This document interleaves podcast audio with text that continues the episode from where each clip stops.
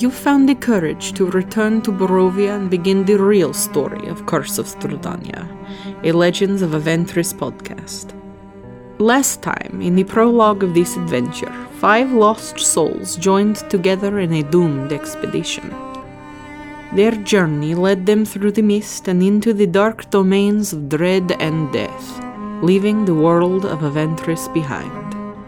Now, our protagonists stand on the edge of Barovia village, staring up at the rickety old building that locals call the Death House. And more alarmingly, two small children warn of a monster waiting inside. Let us see if they can survive the horrors lurking within. As always, the audio quality reflects our humble beginnings, but does improve over time. With that out of the way, let us venture into Chapter 1 Death House.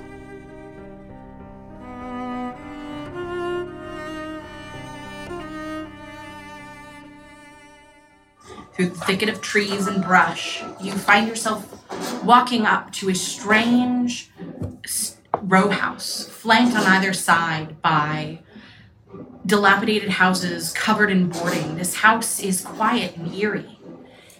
And as you look up at the rotting, moss covered porch, you hear the whimpering of childlike voices. Stepping out of the shadow of the portico entrance to this house, you see a small girl, no more than maybe 10, dark hair, purple embroidered dress goes down to about her knees black stockings, laced up black boots, her hair in a strange updo, the like of which none of you have ever seen.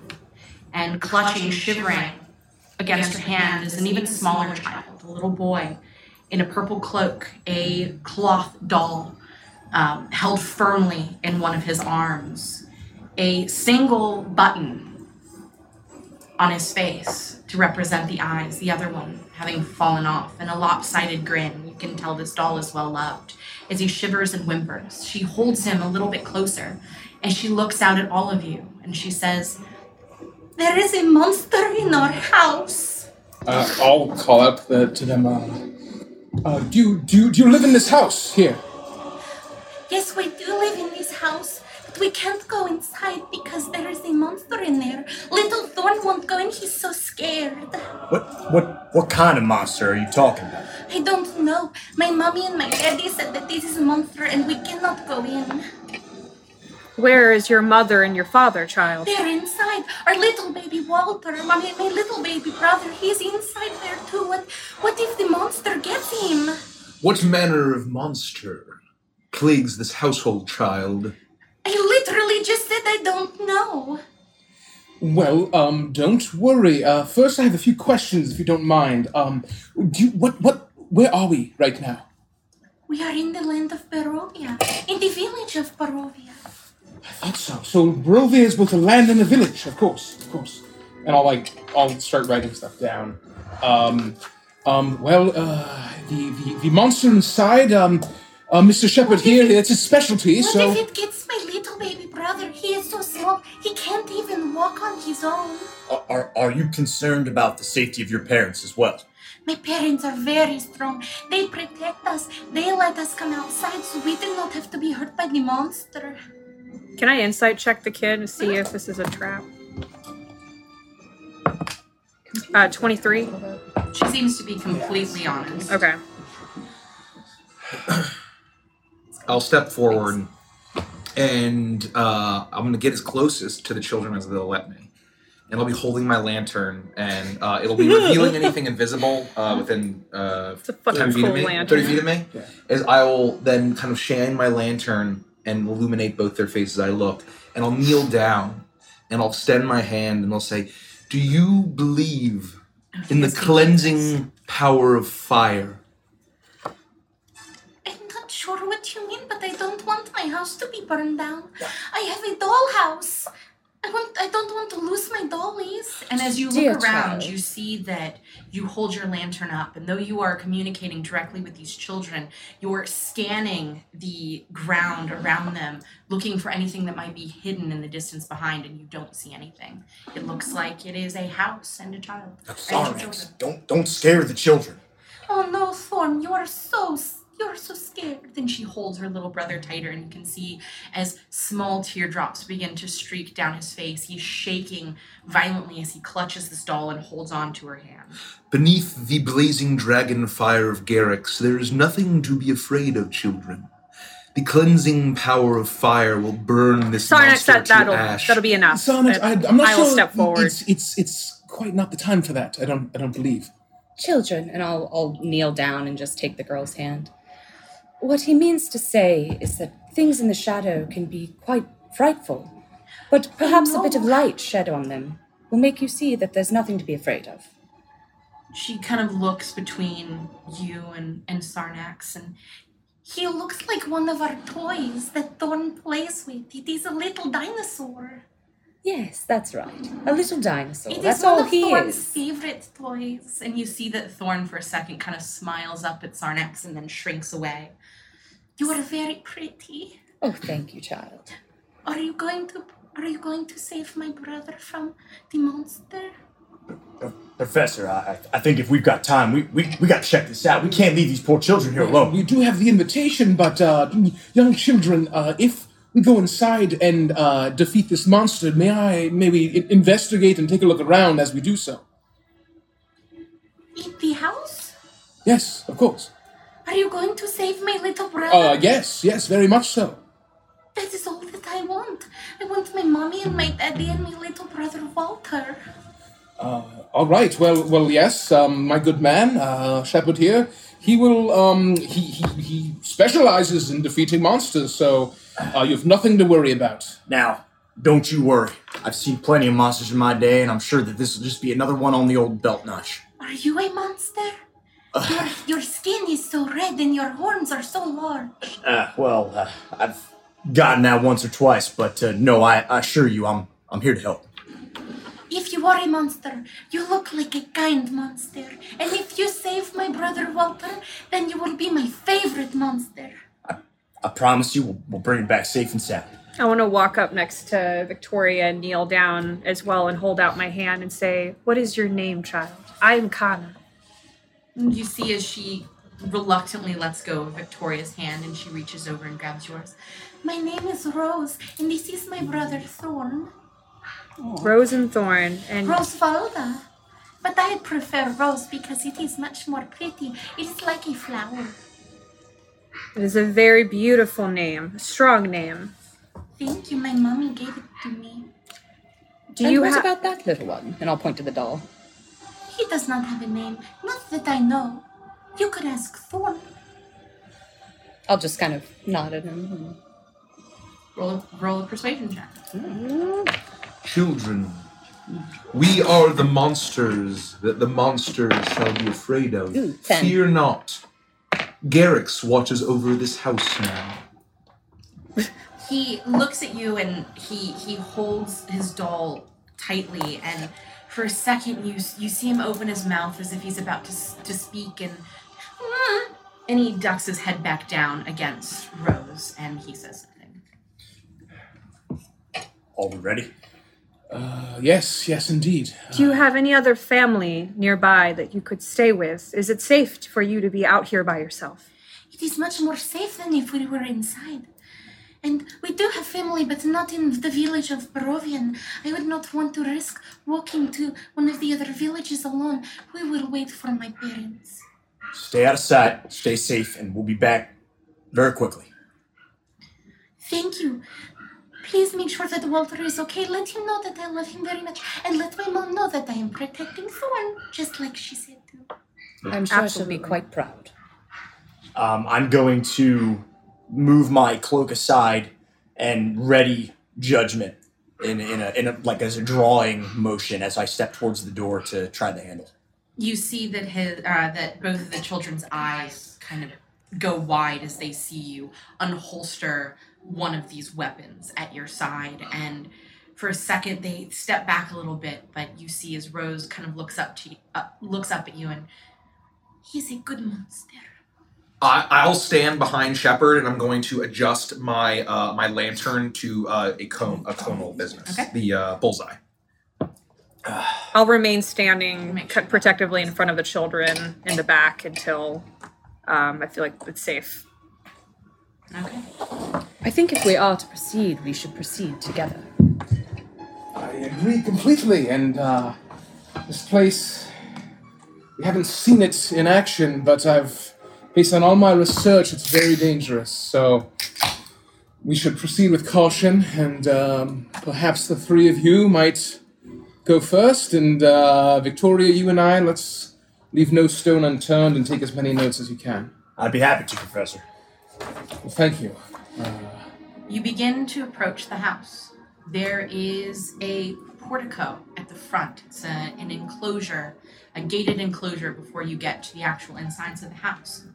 As you approach the entranceway to this dilapidated old house, you are met with the looming shadow of a large arched wrought iron gate. Rusted hinges on one side and a lock on the other, as it fills the archway of the stone portico that is the only visible entrance to this strange house.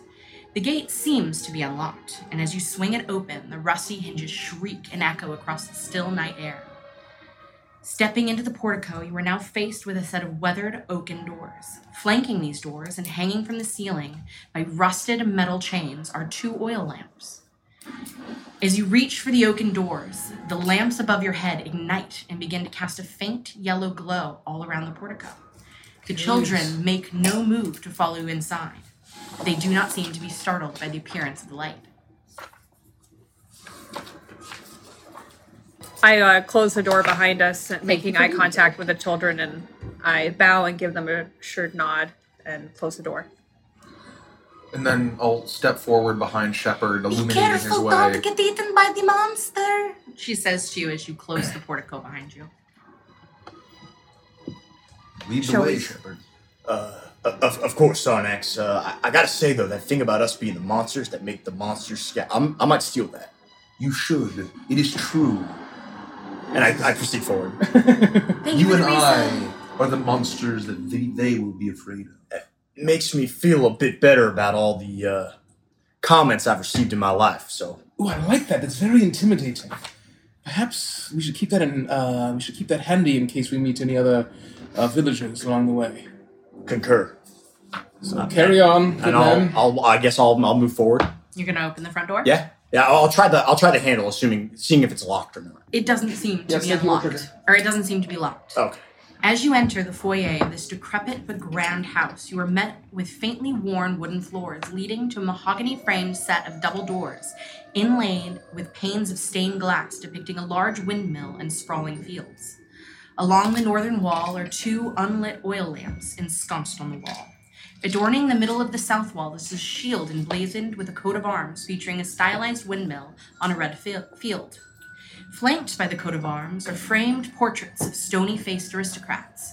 The portraits, covered in a thick layer of dust and age, seem to be long dead members of the family that own this house. Their resemblance to the children is faint, but it is there nonetheless. Uh, if uh, if the door's unlocked, I'm gonna turn the handle and open the door. You're gonna head even further in? Yes. Okay. What's So up? you guys would be right there at the edge of the, the map. So okay, like So that's the portico, yep.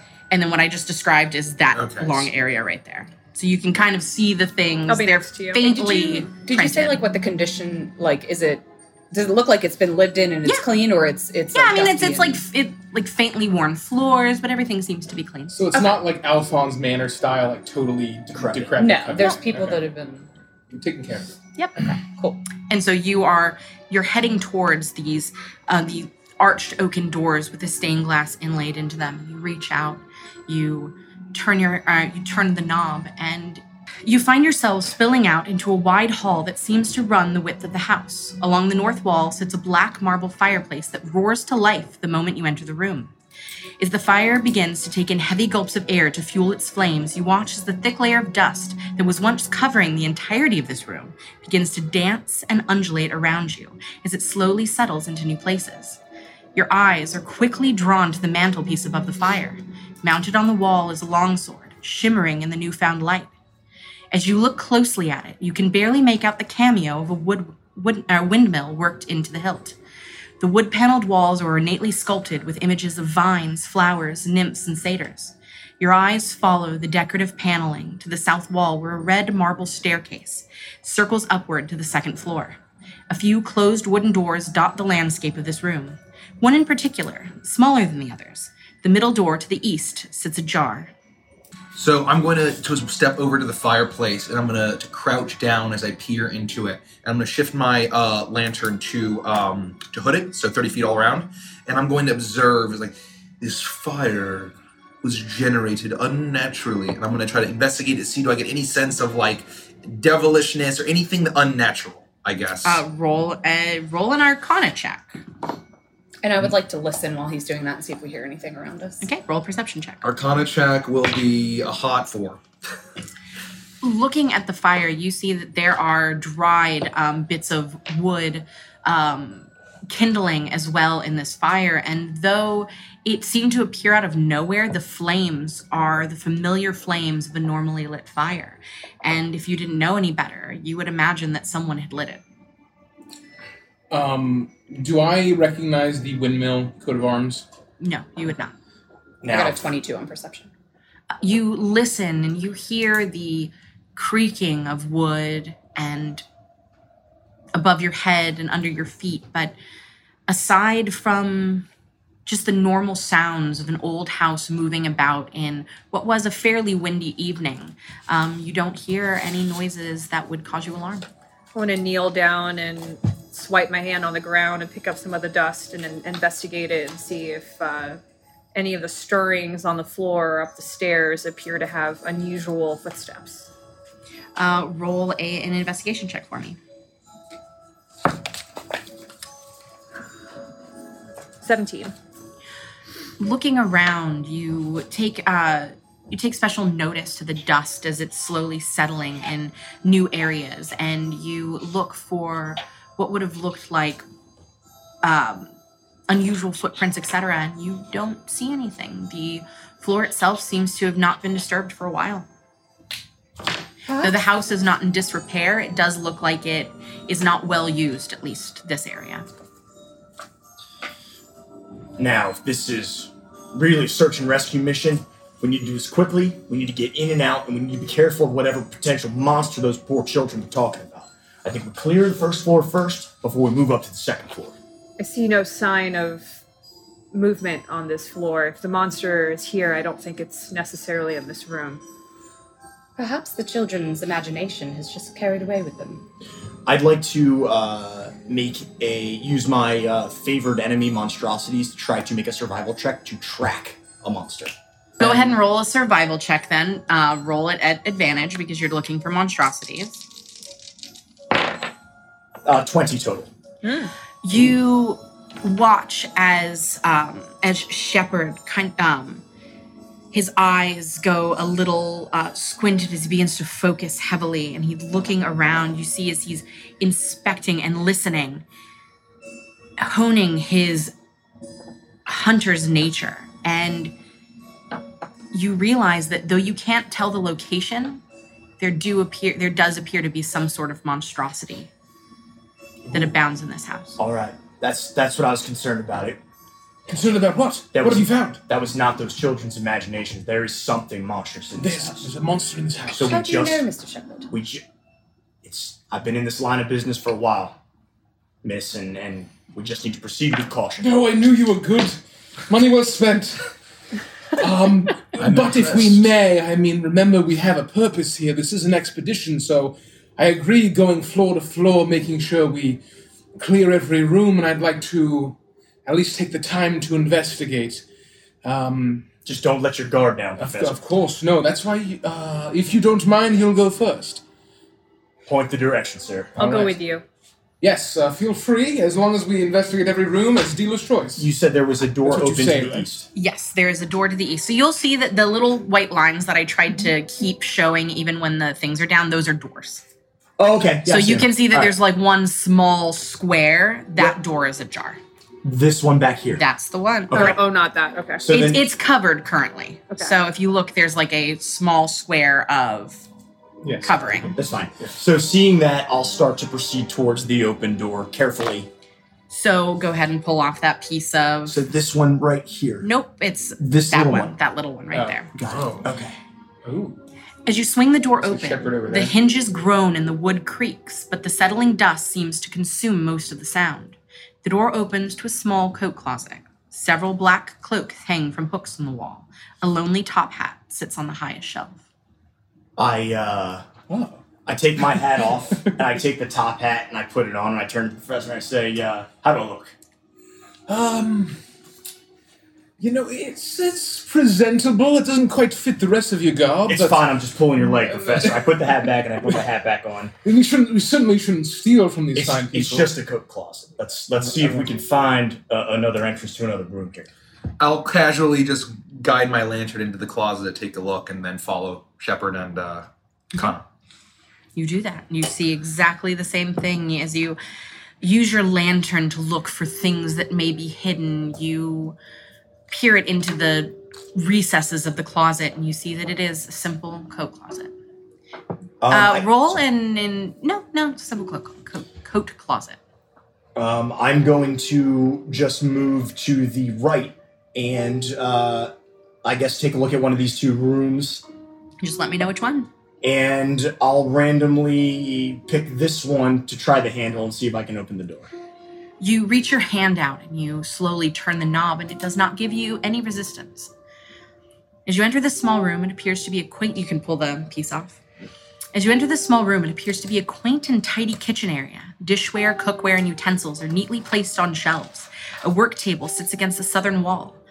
A cutting board and rolling pins sit perfectly placed atop it. Towards the back of the room, a, stone dome shaped oven stands near the eastern wall, its bent iron stovepipe connecting to a hole in the ceiling. Behind the stove to the left is a thin door propped open on its rusted hinges. The shadows flitting around the room make it hard to fully ascertain, but it appears to be a fairly well stocked pantry. I'll just, uh, Do you do you do you, everything safe in there?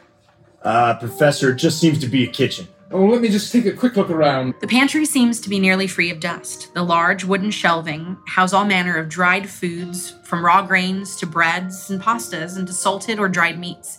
It appears to be fresh, and the thick layer of dust that you've become accustomed to does not seem to linger in this room. Behind a small door in the southwest corner of the kitchen is a dumbwaiter, about two foot wide stone shaft containing a wooden elevator box attached to the simple rope and pulley mechanism that must be operated manually. Hanging on the wall next to the dumbwaiter is a tiny brass bell attached to the wall by wires. Looking at it, you begin to move your hands around it. You you feel into it, and you imagine that it could hold a person that was of a small size and not weighing more than 200 pounds. But other than that, it seems like its ability to lift a person of your stature or anybody in your party's stature, it wouldn't be able to hold you. Uh, you play with the pulley a little bit and you see that it does seem to be working. Seems to be a simple kitchen. There's there's a dumbwaiter back here, but uh, uh, it seems to be functioning. Um, these people are certainly well off. Are you satisfied, Professor? Um, I'm very satisfied. Continue, please, Mr. Shepard.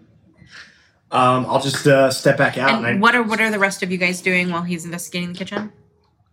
Uh, I'm k- basically keeping an eye on behind us, see if anything crawls up. From, I- I'm trying to, because I don't have dark vision, so I'm kind of seeing what I can within the, The- light of Sarnak. The um the uh, fireplace had illuminated the Okay. entire room is filled with light. okay, cool. so So you uh, can you can see just fine. while while he's doing that, I would just like to step to the marble or the ruby. Is like a red. it's a red marble. a red mar- the red marble staircase. staircase kind of run my claws along it to get us uh, to investigate a little bit and then look Can you up roll the a perception check for me? I will do that. And then Wow, I not wanted rolling to just tonight. step back into the kind of vestibule and look at. Those are the portraits there, right? Yes. Perception is a I'll hot just kind eight. of get a closer look at the Okay. portraits. Uh, you you look around at the staircase, and it seems to be in near pristine condition. Um, having been so close to the fireplace and inspecting the marble there, it seems like it's a very similar type of marble, maybe even potentially from the same quarry, but the difference in color is vast. This is a stark crimson red versus the deep the deep inky black of the fireplace.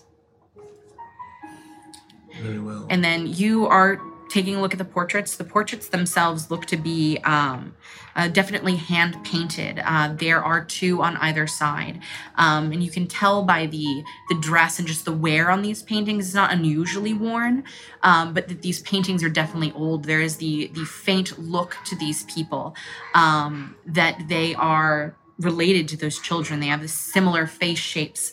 Um, on some of them, the, a similar nose or similar um, set eyes. Um, but there are no names or placards beneath them to give you any idea of who they were. All right. Well, uh, shall we proceed? Um, yeah, I, I would have just stepped out of the uh, kitchen area with the professor and gone to the next available door, which is To right. this big room here. Yeah. Okay, go ahead and remove the. Ooh. As you enter through the large oak double doors, you find yourselves in a dark dining room. The masterpiece of this wood paneled room is a carved mahogany table placed in the very center. The table is surrounded by eight high backed chairs with sculpted armrests and cushioned seats. A crystal chandelier hangs above the table and reflects dancing light around the perimeter of the room. The table is laden with resplendent silverware and crystalware polished to a dazzling shine. Along the northern wall is another black marble fireplace. Mounted above it is a mahogany framed painting of an alpine vale. The wall paneling is carved with elegant images of deer frolicking among the trees, and red silk drapes cover the windows along the eastern wall.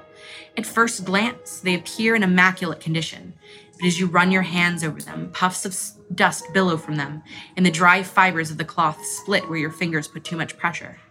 As your eyes scan the entirety of the room, your attention is drawn to the south wall, where a large embroidered tapestry stretches across the entirety of the wall, held in place by an iron hanging rod. It depicts horse mounted aristocrats and their hunting dogs as they make chase after a wolf. Ah, Professor, uh, so- something doesn't feel right here. I'm, I'm just, I, I've noticed different levels of use amongst these rooms. Just, something doesn't seem quite right to me. Yes, it seems that the kitchen was well used without dust, and yet here we are. The fabric is splitting beneath our fingers. Um, can I investigate the table to see if it's been used recently? Go ahead and roll a perception check. You begin to investigate this room. The table itself, uh, looking at the silverware and the glassware, it looks like it was recently placed on this table. Um, very little dust hangs in the air except for that which was stirred up as you were moving around and uh, messing with the heavy curtains against the wall. Um, it looks like the table was set for dinner, at least recently.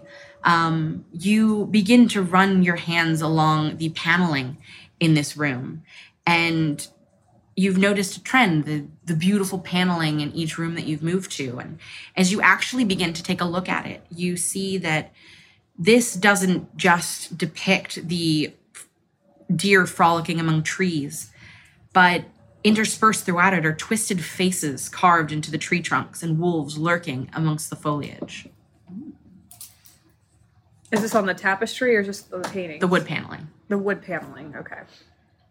Um, I want to walk up to the tapestry area and just uh, with my glaive uh, try to peel it back and see if there's anything behind it. You say you're easily able to do that, and you see that it is just the wall of the house behind it. Uh, Sarnax, Yes, Professor. um, those twi- do you see the twisted faces in the trees? It looks an awful lot like that horrific thing on your left arm. And it does. I'll look down at my shield and uh, seeing the, the faces within, I'll look down at the at the wood table. Does, do I get any kind of sense of any similarity here? They look very similar, but you don't believe them to be the same things.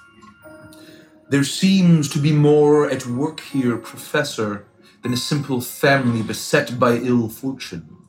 And, and you're sure you've never been here before, Starnex? I have never been here despite my land's connection to this.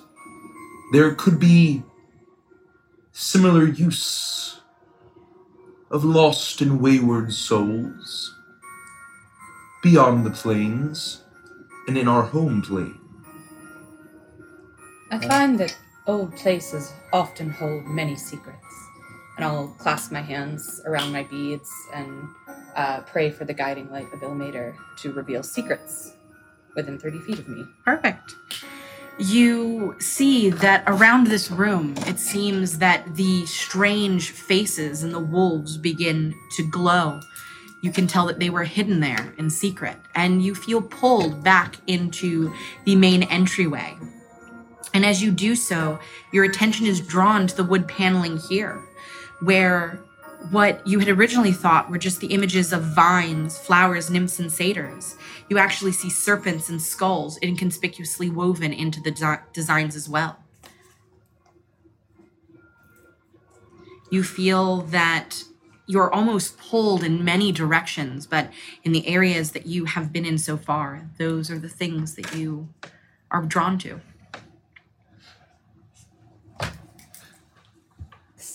I can feel secrets all around us. It's, this is a darker place than it might seem at first glance. So now looking at it, you it's you almost feel like it should have been hard to miss. Now that you know it's here, it's so obvious the way that these uh, this depiction was carved in, along with the beauty of the scene that you had ori- originally been met with. Uh, Miss Isaacs, I'm, I'm embarrassed to admit I didn't see it before. Got a keen eye on it. Yeah, good good eye, Victoria. Uh, My god sheds light on many things for me. oh. I'm gonna reach up As and does mine, Victoria. we shall see whose light shines the brightest. I suppose we shall, Mr. Mm-hmm. Sarnax. Mm-hmm. I'm gonna just mm-hmm. tap on one of the paneling and just see. Does it sound solid or does it have? It does. It does. Okay. I'll say with your item, if there was more like if it were a trap door or something Okay. like that, you would um, be able to see the outline or something like Oh, that. interesting. Okay, Because that's that good is to know. your vestige, so it is more powerful than just normal things. I, I'm, I'm getting the feeling whatever might have taken residence in this home is probably not on this floor, but we need to make sure we've covered every nook and cranny before we head up those uh, delightful stairs. I agree, and who knows what clues are hiding within each room. So, I think we've learned all we can here. Let's continue. I believe there's only one room left, Professor. I'll walk up to the remaining door and try the handle.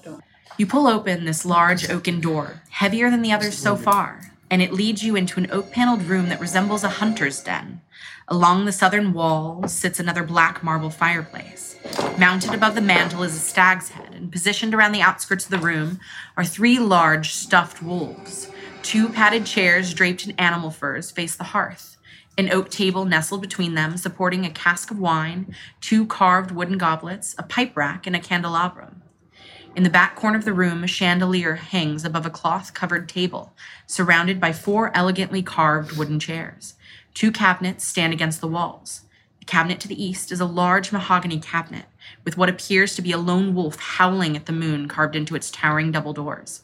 A lock, rusted and old, is firmly attached to the handles.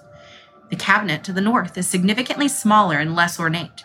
It does not seem to have or be locked. The only adornments to the front are two small silver handles. And does my does anything glow in here for me? Um, in here, no. It doesn't look like the children or the parents might be in here. Uh, I suggest we don't linger. We got to try to find them as quickly as possible. I, I won't hold you up. I know you have notes to take and things to research, but I don't. I don't think we spend too much time down here. Can I take a quick look? Like a, just, I just want to kind of like glance around to see if i- anything strikes me as strange. There's a significance to the wolf iconography. We should not trust anything in the effigy of a wolf. And I'm going to step forward and try to investigate all that business. Okay, roll a um, I got an 18 in my perception check, I assume. Perfect. You look around the room, and this is very similar to the dining room in the same way that uh, it seems that uh, this had appears to have been recently used. The um, decanter that is on the a small oaken table between the chairs um, is nearly full, but you can see where um, some had been spilled when a glass had been poured recently. Um, you walk around the edges of the room. The wolves themselves are definitely taxidermied. Um, and they seem old, but they seem like they're in fairly good condition. Um, the main things that draw your eye are the locked cabinet with the rusty, the rusty latch, and then the other single cabinet against the side of the walls. Those seem to be the only other things in this room. Sarnax, you've said some very pertinent things. I uh, understand wolves, but I've never quite had a liking for them. Neither have I. Neither have I. I'm gonna. The the cabinet is locked. Yes. I'm going to step over to it and just kind of take a look and, and just gently kind of touch it just to make to see if it, it opens. The The cabinet. which one? Oh, uh, the one between two wolves. The This one bad- between this bad boy. The one between Between two, wolves is my new podcast. You attempt Apologies. to pull on it, and the lock seems to be old. It looks like it would definitely be fairly easy to pick, but it is locked. Now, now, Sarnax, this isn't our home. I don't think we should be rooting around in other people's things. This is not our home, but there are many secrets in the strange area we find ourselves in. We are in grave danger, I presume. And if there is a significance to the wolves, perhaps we should get the most information we can. That's fair, and why would there be something locked in this cabinet? Do you think there could be something inside? Valuables, most likely. I mean, let's be realistic here. Do you mind if I take a look? My father had a hunting room just like this, and it was often that he hid his weapons for safety. There could be untold knowledge in in there. Um, if if if you may, if you may, I'm gonna uh, curio. My case is gonna lift up and open, um, and I'm going to take out a set of uh, thieves' tools. And I'm Roll it. to Slide say, down. Roll a dex uh, check. Mamam, and cast Mage Hand, and I'm gonna hand one piece to my Mage Hand, and I'm gonna go in with my Mage Hand in the other. I'm going to. Uh, You technically can't do that because you're not an arcane trickster, but well, I'm just cool. arcane trickster. You can have their Mage Hand literally do Yeah, it. Like, fuck off. that's what I'm saying, rule of I'm cool. flavoring it. Rule cool, I'll allow it. You just can't do it like away No, from you. just You gotta be there So doing it yourself. I can't act like this. Am I making a thieves' tools check? You are making a dex check. I And don't, that- have, even- I don't have proficiency or anything. Nope. It just says you just make a dex check. Okay. You you take your thieves' tools, and with the help of this um, strange illusory hand, you are able to get the tines exactly where you need to. The rust on this lock has worn away the tumbler on the inside, and you pop it in just the right spot as it pops open. Oh, Um, is. You are able to open the the cabinet here and inside you find a heavy crossbow a light crossbow a hand crossbow and 20 bolts for each it seems to be nothing more than a weapon rack It's a weapon safe. It's just as I said. Uh, they seem that they were. your handing- mind is brought back to the tapestry you saw of the aristocrat hunting wolves in the dining room Perhaps you should lock it and we should move along. Is to not keep evidence that we have been rifling through their things in their home. Well, nothing is taken. We must just be thorough. That is all. And I'll close it. And I I don't have a way to lock it again, do I? No Can you Used close the lock? Oh, it's not like a. no because Is it a he's lock? he broke it with the thing because Oh, it's a rusted old it. lock Uh, Okay, got it. well, well, well. Nothing taken. We are, we are simply are not thieves. Let's continue. we have to head upstairs. Agreed. Agreed. Um, either way. Now, I, I need everybody to be extra careful and extra on guard because we do not know what awaits us. Yes, of course. Please do lead the way. I'll stay close behind. I'll, uh, I'll be right behind you. Yeah, I'll head up the stairs. As you ascend the spiraling red marble staircase, your footfalls echo off of the cold stone, and every labored breath sounds as if they are booming in your ears. As you crest over the final step and find yourself on the landing, you are met with a sight of unlit oil lamps mounted on the walls of this elegant hall. The red marble staircase continues to spiral upward, and a cold draft descends the staircase from the floor above and causes the hair on your arms to stand on end. Directly in front of you, on the north wall, is yet another black marble fireplace. Hanging above the mantelpiece is a wood framed family portrait. Beneath the painting, a small silver placard reads Gustav and Elizabeth Durst with family. As you glance back to the painting, your eyes are met with the lifelike eyes of Gustav and Elizabeth and their two smiling children, Rose and Thorn. Cradled in the father's arms is a swaddled baby, which the mother seems to regard with a hint of scorn. Pulling your eyes from the painting, they dart over standing suits of armor that flank two wooden doors, one on the east wall and one on the west. The suits of armor stand guard as if protecting the contents of the rooms, each suit clutching a spear and wearing a visored helm in the shape of a wolf's head. The doors that they stand guard beside are expertly carved to depict scenes of dancing youths. How old does this look? Roll a perception check. Can I do it as well? Looking on the left, his opposite side. Yeah, go for it. What's this? Yeah, that's it. Uh, Nat- natural one. Five. 14? Rich? Uh, looking around, you begin to look at the fading colors of the of the wallpaper above the wood paneling, and you see that though it's not a drastic difference, it looks like it's older than what you'd experienced downstairs, and a little bit less kept um kept up or kempt. Did we notice standing outside how many floors the house was? Um, You know, you give or take. yes, roughly about four. Okay. I want to kneel down and do what I did earlier inspect for footprints and see if, if there are any, what direction they're going in, and what kind of shape they might be. Okay, roll a perception check. I'll cast my light over the uh, statues. I would recommend not touching these suits of armor. 10. Agreed. looking around, the dust here is thicker on the floor. It'd be a lot easier for you to see footprints if someone had um, made their way through this hallway, and you can't see a single footprint. It doesn't look like anyone's walked this hallway for a while. um, based on the appearance of this family portrait, it seems to be quite old. And given that the children that we met outside couldn't have been older than 10, 12, Ten. this is very curious. Something's not right here, Professor. I do not like this at all. Not one bit. Very curious. And I'll just start taking notes.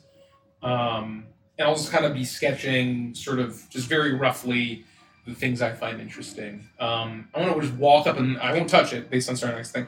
I want to look at a suit of armor and just see if I notice kind of.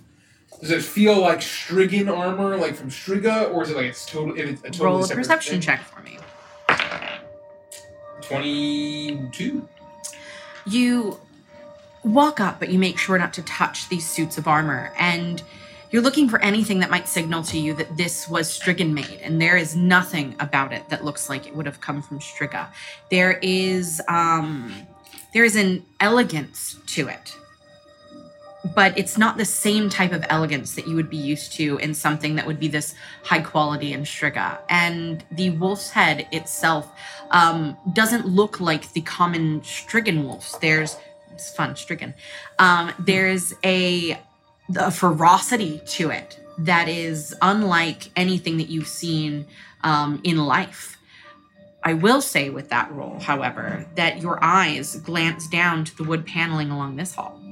And what looked to be the depiction of dancing youths is actually, in some cases, youths that are fighting off swarms of bats as they chase them through alleyways, or not alleyways, through um, hallways. More depictions of violence.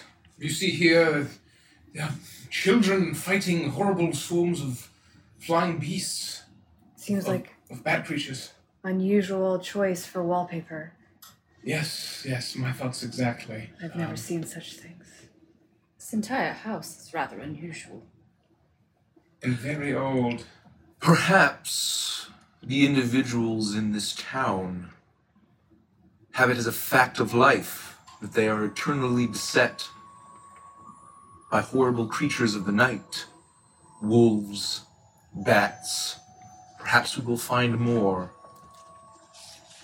Well, either way, this is a violent place, and we've seen evidence of this all around us. Um, Mr. Morgan, if you could, or Shepard, excuse me, uh, if you could just uh, please, please lead the way and stand in front of me. I uh, I take a coin out of my pocket and I, I flip it in the air. Oh, excellent flip. That was an excellent flap. All right, ladies and gentlemen, we're going right. Cowboy. So we're going uh, east. We're going You are east. going east. And the mantle is is is it a blaze on this level too? Or It is is it not. Not a blaze. So the only light that swirls around you now is that which is illuminating from Sarnax's lantern, but it does give you enough light that for the sake of how small these areas are, you are not going to be um, dealing with the repercussions of darkness. Then uh, yeah, I'll try to handle and uh, step through if I can. You turn the handle and you make your way into this room. Red velvet drapes cover the windows of this room. An exquisite mahogany desk and a matching high back chair face the entrance and the fireplace, above which hangs a framed painting of a windmill perched atop a rocky crag. Situated in corners of the room are two overstuffed chairs. Floor to ceiling bookshelves line the south wall. A rolling wooden ladder allows one to more easily reach the high shelves. These bookshelves seem to hold hundreds of tomes, covering a range of topics, including history, warfare, and alchemy. There also appears to be several shelves containing a first edition collected works of poetry and fiction. Though also covered in dust, everything in this room seems to be in near perfect condition. I'd Is like everyone to joining? Yeah, I'd like to walk we'll in and if I spot the warfare book, I'd like to walk up and open it and see if I can gather anything. from There, it. there are many books about warfare, so it's just kind of a rough idea of the types of books that you would see in here. Okay. But you're you're welcome to start pulling books off and look through them. I am not Derek, so I don't have a list of all the books that would be in here. But Yeah. you do that, and if you want to pocket a warfare book, go for it, I'm a and I will wizard, write something up. later. I love books. I'll spend hours here. I just, I just Would wanna- we notice this little jut out from the wall? What little jut out from the wall? The little jut out. the old little. I Jedi. I can't see where you're pointing. So the the the place that has no doors. No. we wouldn't s- see that. No, and that's think all that it's wall.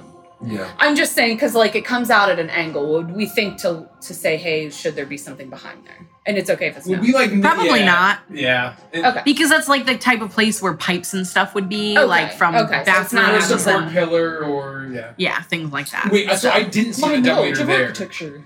I didn't see a dumbwaiter there. I saw the dumbwaiter over in this corner. Here, Yes, right? the dumbwaiter was in the Correct. opposite corner. Cool. If I So, flip- and if you want to look, you that's why you guys keep the maps there. If you guys want to take a look, kind of at the other layer and see what was there, um, just to kind of help yourselves, you can do that as well. Um, Would I gain any information just like flipping through the warfare book about like Barovia or any of their militia or anything like that? Like, is it about the land, like the? It's uh, it's more about um, just the art of warfare. Okay. So um, the idea of how you would want to utilize troops and things like that. It's not a history on Barovia itself, but Okay. if someone were interested in um, tactical warfare, it's the kind of thing that they'd read up to kind of be able to talk about with their aristocracy aristocracy friends. Got it. Okay, so nothing specific to the land. Yeah. Okay. um, can I look around for any books that might be about the history of Barovia in any capacity, or anything about magic at all? Yes. Uh, I need you to roll a perception check. Okay, uh, a, a one, uh, two, three, a four. looking around you um you don't see anything specifically related to Barovia or magic aside from the alchemy books etc but it's more of an overview of alchemy. Most of these books uh, as you look through them you can tell that it's um more something that the lord of the house would have read up on to be able to have um, intellectual conversations with his friends maybe while out hunting or at a dinner party etc they're not um, they're not really books that kind of hone in on specifics or topics but overviews of things I want to go back out in the hallway and just kind of perch, stand guard, sort of, to see if anything comes through the other door or if like okay roll a perception check and i will keep that rolling uh, twenty three. I'll be outside, and I will. With a twenty three, I'll stand watch. Our own personal guard. This was quite fortuitous. Uh, Pretty sure was- that's why you hired me. Well, well, of course, but she's she can look very godly with like a big pointy stick thing, It's, I'm just kidding, Professor. It's all right. where you can stand in the back and blow people's heads off.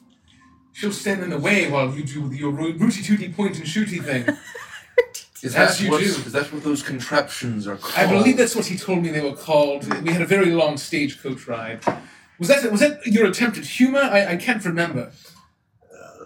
Thank you for the follow. Thank you, Hans. Thank Thank you. Seeker. Uh, I, I I know you could spend all day in this in this uh, study here, Professor. Let's find what you need. and We need to keep moving. I'm going to take one more look at the wooden effigy. And I'm going to look around and see if the paneling, if there's wolves, bats, spooky things. Please roll a perception check for me. Wow, I'm not rolling hot tonight, ladies and Yeah, me gentlemen. neither. 11. But do I ever roll Okay. hot? Really. Looking about the room, you begin to take in some of the smaller details. The desk, though caked in a layer of dust, appears not to be empty. There are several items resting atop it an oil lamp, a jar of ink, a quill, a tinderbox, and a letter kit containing a red wax candle, four blank sheets of parchment, and a wooden seal bearing the Durst family insignia, the windmill. As you look deeper into the desk, you find that all but one of the drawers are completely empty. As you open the final drawer, you disturb a thick layer of dust as it billows up in your face, causing you to cough and squirm. As the dust settles, you see a lonely iron key at the base of this drawer. Hmm. I'll reach in and I'll grab the key and I'll say, Which one of you would like to take this? Now, Sarnax, we're not going digging through people's personal belongings here, all right? I don't know how many times I gotta say this. There could be a monster behind a door with a key. Perhaps it is locked away. Perhaps they are in keeping a monster as a prize, as a guardian. We must leave no stone unturned, and when we leave this house, we shall return what we have taken. I find that amenable. I'd rather disagree. Perhaps the locked away monster should stay locked away. I have to go with Sarnax on this one. If there's if there really is a monstrosity here, some sort of monster that I'm pretty sure there is, it will have to slay. We will not allow it to harm innocents and those children's parents and their baby brother. Of course, I, I do not mean to insinuate that I would let harm come to the family, but we haven't even found them. They might be perfectly fine. We're gonna keep searching. And this is my good man's profession, slaying monsters. I think that we should uh, see if he can test his metal and hopefully help some children. I'll take the key and I'll just snatch it out. of Thank you, Mr. hand. Shepard. I would like to propose taking something else. If we will be here in Barovia for some time, would it be wise to perhaps take the seal and the candle wax? In case we this house is of good standing. Now It that is duplicitous. Uh, that it may like that. save our lives. uh, it's resourceful. I'll I'll give you that. I, I guess I can turn a blind eye to it. I shall take. I'm gonna take the seal and the candle, Okay. and uh, if there's any like, like blank paper, I'll just There's parchment. I'll take some blank parchment and I will. There is an oil lamp, which you don't need, a jar of ink, a quill pen, a tinder box, a letter kit, which is what you would be taking. It's four blank uh, sheets of parchment and the red wax candle, and then Oh. the, the wooden seal. I'll just take the letter kit. Perfect. You take that. Hey, Cranio Dad, welcome. Hello, Welcome, Cranio, welcome. Cranio Dad. Thank you for hanging out with us. So, um, can you roll an investigation check for me, please, Who? Clayton? Clayton. Because he's over there with all the books. Better. I think I'm good. I don't like using perception. Uh, It doesn't make sense to me. Scanning the many spines of book after book, your eyesight begins to blur with the sheer measure of it all. As you scan the spines, you almost miss it at first, but a second glance brings your attention back to a single book on the shelf towards the very back of the library. The single blood red spine that lacks any print at all. Hundreds of books on these shelves, and this book is the only one with no markings as to its contents. As you lean closer, you begin to notice strange details that you hadn't picked up at first. Pages do not seem to be pages at all, but a beautiful wood painted to look like pages.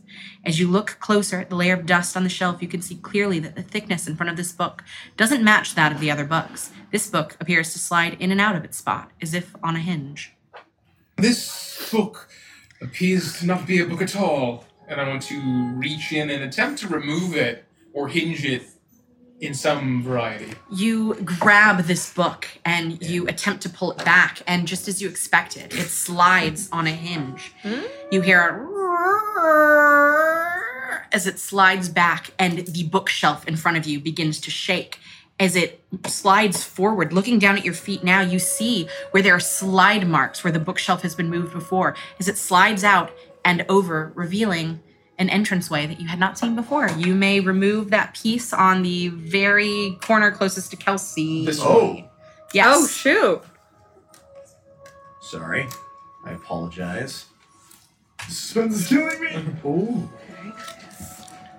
The professor's over here. Or wait, we're, we're, we're I'm here. You guys, are probably standing all here. outside of it. You're looking into this room right now. Professor, what's the matter? I'm, uh, this, uh, seems to be a hidden passage here. There was there was a, a book on a hinge, and it was almost as if it, it was a, a key to enter this room. Uh, will you join me? Don't step any closer. Let let the rest of us catch up. Please, please. Uh, I, I think the monster. I don't think the monster's in here, and I'm going to stick my head in and assume without the DM here that it's a smaller room. There's probably not a monster in here. You lose your head. Uh, I'll, well, your I'll, hat. I'll, uh, use my magic to uh, uh, change my lantern to once again be bullseye and cast uh, light blazing into it. Sarnax moves in behind you, holding his lantern aloft as he faces it towards this room. The pungent smell of aging parchment and decay quickly assails your nostrils even before your eyes are able to adjust to the dim light of this small room. Rows of neglected bookshelves line the walls and are packed with musty old tomes. As you look from aging spine to aging spine, you're able to discern the context of these books. Many appear to be descriptions of fiend summoning rituals, but the majority describe the necromantic rituals of a cult called the Priests of Osybus. The towering bookcases cast imposing shadows all around this lone room, but as your eyes adjust to the dim light, you're able to make out the form of a man leaning up against one of the bookshelves. As you move closer and the light from the open door strikes his form, you're greeted with a stare of socketless eyes. Moth eating cloth draped over his body so easily concealed his fate in the shadows, but with the prying fingers of the light, it is unmistakably a withered and aged skeleton. His form propped up against a heavy wooden chest with clawed iron feet, its lid half closed. Upon closer inspection, you're able to make out the cause of his early demise three darts stuck deep into its exposed ribcage. The trap that was meant to protect this chest, having done its job, it sits open in front of you. In the man's hand, clenched tightly, is a crumpled and faded journal, a discolored piece of parchment peeking from behind the cover. Oh my! Yes, Mr. Mr. Mr. Morgan, please, uh, if you may. Uh, there seems to be a deceased person here.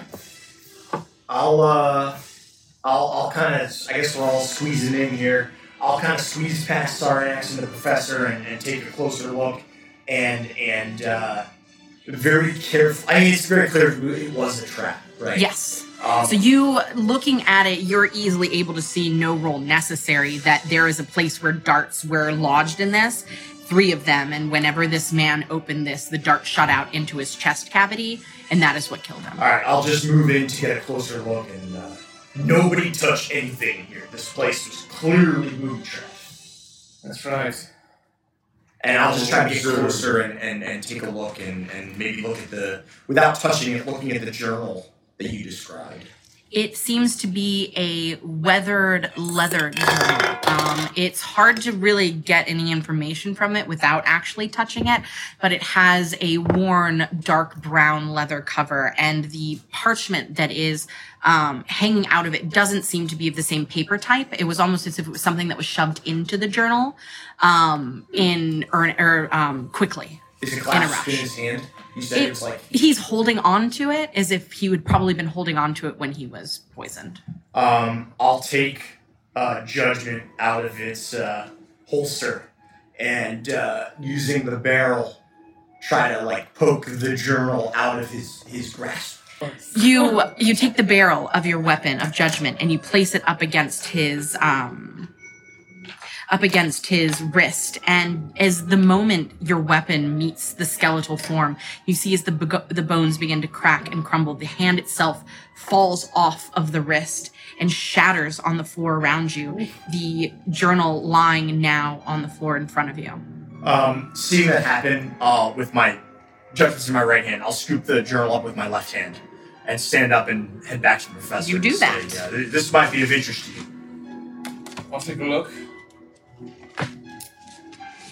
I'll just briefly kind of just try to get a sense of what it is, what, what, what it's all about. As you open the journal, you find this. Give me a moment, cause you Ooh, know what do we D and Ding. Ooh.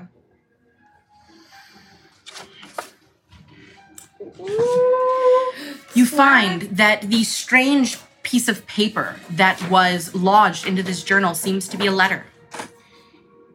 My most pathetic servant, I am not a messiah sent to you by the dark powers of this land. I have not come to lead you on the path to immortality. However many souls you have bled on your hidden altar, however many visitors you have tortured in your dungeon, know that you are not the ones who brought me to this beautiful land.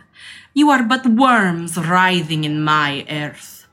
You say that you are cursed, your fortune spent. You abandoned love for madness, took solace in the bosom of another woman, and sired a stillborn son. Cursed by the darkness, of that I have no doubt. Save you from your wretchedness? I think not. I much prefer you as you are. Your dread lord and master, Strahdanya von Zarovich. Zarovich. An altar in the dungeon, a dark and evil cult. So this This person place, must have been a cult to the Countess Strahdanya. Is that right? that seems to be the situation, Professor. May I? Please This do. place Traveler. should be purged. Uh, what was he looking for in that chest? I must know. Uh, please stand back. Uh, Manum, and I'm gonna grab my uh, my mage hand. I'm gonna take out my thieves' tools, and I'm going to inspect and look to see if the trap is still active. The trap, it's easy to tell the trap is not active. Oh, oh well. the chest. The chest is open in front of you. That's Oh, how you know sorry. that. It Yeah, is it's journal. it's open, and you can see the contents inside of it. You just have to go over to it and look. Okay, You have I a will- journal in your hand, however. That was just the The letter that journal was was in poking. the dead guy's hand. Yes, and you just read the letter that was poking out of It it. There's the still a journal there Okay. in your hands, which I will hand this to you. Then I will say at the journal. Someone else can go look at the. the- So, what you see in this journal That's a hefty journal. 13th, the harrowing, 697. It has been little less than a week since I arrived in this strange land, and already the townsfolk have warmed up to me. While having a glass at the tavern last night, I overheard a strange conversation between one of the, one of the locals and one of those peculiar minstrels that frequent the woods around town. They spoke of that old house on Wolf's Way. I purchased them a tall glass of wine, and they spent the night divulging what they knew. I was told as such. Death House is the name given to an old row house in the village of Barovia. The house has been burned to the ground many times, only to rise from the ashes time and again, by its own will, that of Strahd. Locals give the building a wide berth for fear of antagonizing the evil spirits believed to haunt it. A bunch of poppycock, I say.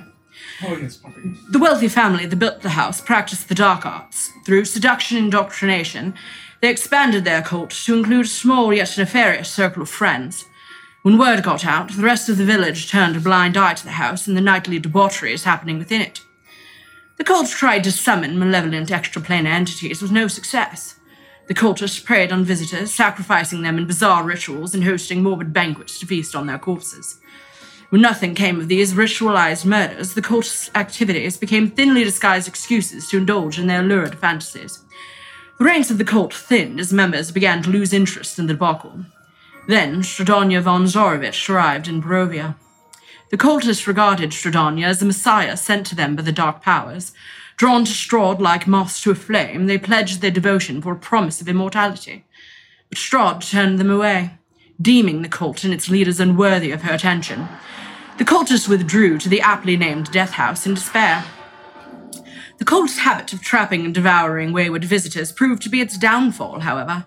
On one occasion, the cult snared a band of adventurers whom Strahd had invited to her domain. A black carriage arrived at Death House soon thereafter, and from out of its black heart stepped the Countess herself. The cultists tried to impress Strahd. In response, she slaughtered them for slaying her guests. Centuries later, the cultist spirits haunt the dungeons under the house. The building itself, it seems, is unwilling to let the cult be forgotten. A quaint story, but far from the truth, I'm sure, and I do believe I'll get to the bottom of it. I think I shall make a jaunt that way and investigate this house myself. There must be something of interest there outside of these ghost stories. It's just a house, after all.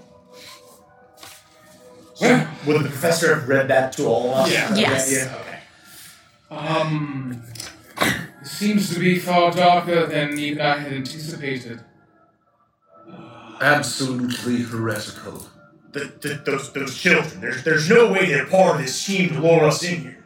They might be. No, I, I, I, I won't believe this. We, we are, we are, this is not good. We need to, we need to reconvene and, and rethink our course of action because if, if, if, if this is a lie, we are in deep trouble. I'm done being respectful, ladies and gentlemen. I think we need to As am I. we need to tear this place inside out and make sure that we defeat whatever evil is living inside. Ah, ah, listen, I've, I've been doing this for a long time, Professor, and, and if these notes are anything accurate, it sounds like that we might be in a little over our heads. Because it says right there, the place has been burned down and it, it, it, it re-erects itself. Um, uh, we need to get to the bottom of this. I, I must learn more. How did a house rebuild itself from pure magic? I mean, I've I've studied magic in my years, but never anything like that. Kana, keep your weapon out, keep it drawn. This is we are we are in trouble here. I hear you, and I will take out my weapon and And you do that. I and you stand guard outside of this room while the other party members. They're speaking loud enough for you to hear, but quiet enough that you can discern with your the perception that you've been extending through the rest of this house. It doesn't seem to be traveling from the library now. You feel like you're talking in private as you guard over the rest of them. Um, Clayton, you make your way, um, journal clutched in hand of this strange man. The rest of the pages faded and worn. Uh, you're unable to discern a name of whoever this was. Um, but you look down into this chest and you find that there are some parchments in there. The first thing you find seems to be some kind of a deed. Know, know those present and future that I, Hortensia Verzi of Vallaki, have sold and fiefed, and by this our present charter, confirmed to Lucian Durst of Barovia, the grain mill located one and a half miles southeast of the town of Vallaki, and such land surrounding that is not held in common. To have and to hold the aforesaid property and all its appurtenances to the aforesaid Lucian Durst, his heirs and assigns, in testimony of which matter to this our present charter we have affixed our marks. Two signatures adorn this point here, Hortensia Verzi, Lucian Durst of Barovia. With these witnesses, Petru, Dezaru, Daniel Aros, and Burgomaster Cosmin Miklos, dated at Church of St. Andral on 17th the Rotting, 435. The next one you see appears to be another deed. Know those present and future that I, Alexander Dragomir of Barovia, have sold and fiefed, and by this our present charter confirmed to Euphemia Durst of Barovia, the residence located on the east side of Wolf's Way, three lots north of Spholic Road in the village of Barovia, to have and to hold the aforesaid residence and all its appurtenances to the aforesaid Euphemia Durst, her heirs and assigns, in testimony of which matter to this our present charter we have affixed our marks and two additional signatures, Alexander Dragomir and Euphemia Durst. With these witnesses, Dorkaste Geislinger, Dmitri Miloseviri, and Burgomeister Askasha Indirovich, dated at Church of the Morning Lord on 17th, the time of flowers, 389. And lastly, a crumpled up piece of paper that looks to be a will of sorts. Sixth, the melting, 517. Be it known that I, Gustav Durst, do hereby bequeath, following the occasion of my death, all of my worldly possessions, including but not limited to the residence on Wolf's Way in the village of Barovia and the family grain mill southeast of Vallaki, to my wife, Elizabeth, or in the case of her death, to my eldest surviving heir, Gustav Durst. As you remove these and look at them, you also find beneath them three spell scrolls. Holy These are these are magical scrolls. Um, I'm, I may be able to transcribe some of these. This is incredible. So hold on. Let's let's let's stop and talk about what we just learned. before we go any any farther, Yes. I will not think less of anyone they want to turn back now. My goal here is to make sure that all of us survive and get out of here alive. But I will find and hunt down the evil that is within this house. Shepard, I see within your fiery soul a passion to destroy evil. It is upon us in this very moment to do just that. This is absolute heresy. These are true, real monsters. And Garrix will see this evil purged by holy fire. Perhaps we could make this all right. Uh, Victoria, would you would you like to see? Would you like to see these documents? Thank you, Professor. Uh, take whichever notes you will. Um, it looks as if, Smell believe- that one. if I'm understanding correctly, that one is the deed to this very house that we stand in, and the other is a deed to a windmill located not that far away. Sounds about right. Uh, the God of the world, does that sound right? Am I understanding that correctly? You, I would say you wouldn't know how far away it is, but it sounds like it's a windmill in another town or Right. outside of another town. But basically, there's It's a windmill a- and then death. Yes, there is a windmill, and I would say that you would definitely be smart enough to realize that it is um, it is a grain mill, and it fits the description of the windmill that you've seen depicted around this house. Um, that it seems like this seal and who they were, the aristocracy, it, their money came from owning and running this grain mill, and you now have the deeds for this house and that grain mill. Professor, Yes. you are the leader of this exposi- expedition. Exposition. Technically. But I hope you now realize what we are amidst. This is no longer simply just a search for knowledge, although that will be along the way. Purging the evil within this land has now been added to the table. Yes. Yes. The you're sacrificial altar, so to speak. Quite right. I Could have said better myself. if we take these deeds, we are now homeowners. We can take these for ourselves. We, these people are clearly being subjugated. Imagine freeing this land from the Baroness, the Countess, excuse me. We could claim Barovia for ourselves, for the university. My name would go down in history as the man that discovered and saved Barovia. Yes, that's what we must do. I like the fire in your eye, Professor. We must continue. Uh, You also find, I forgot to mention this, there are There are a lot three, of things in this chest. there are three blank books with black leather, leather covers. Roughly each one is around 25 gold pieces in value, which I would say you would know that as a scholar. These are in very good condition and they look like um, Oh, these are nice. Oh. just nice blank books. But I would say you should consider, you can either add three blank books or add 25 gold pieces. However you guys want So I'll take my case, I'll close it, and I'll open it to the bag of holding uh, portal, and I'll roll up everything and, and store it in there. Um, You must keep these safe. Uh, these books have, have some value. Perhaps we can uh, trade them in the town if these people even care about gold. Perhaps they're all living in some kind of purgatory like those children. I'll close it and grab the case. Let us proceed.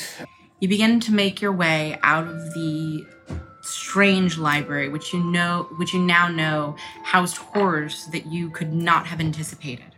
As you make your way across the hallway, the shifting shadows from the light emanating from Garrett or from Garrick's, from uh, Sarnax's uh, lantern, um, for a split second makes you feel like the heads of these um, standing. Um, suits of armor almost turn and look at you, but you realize quickly that it is just a trick of the light.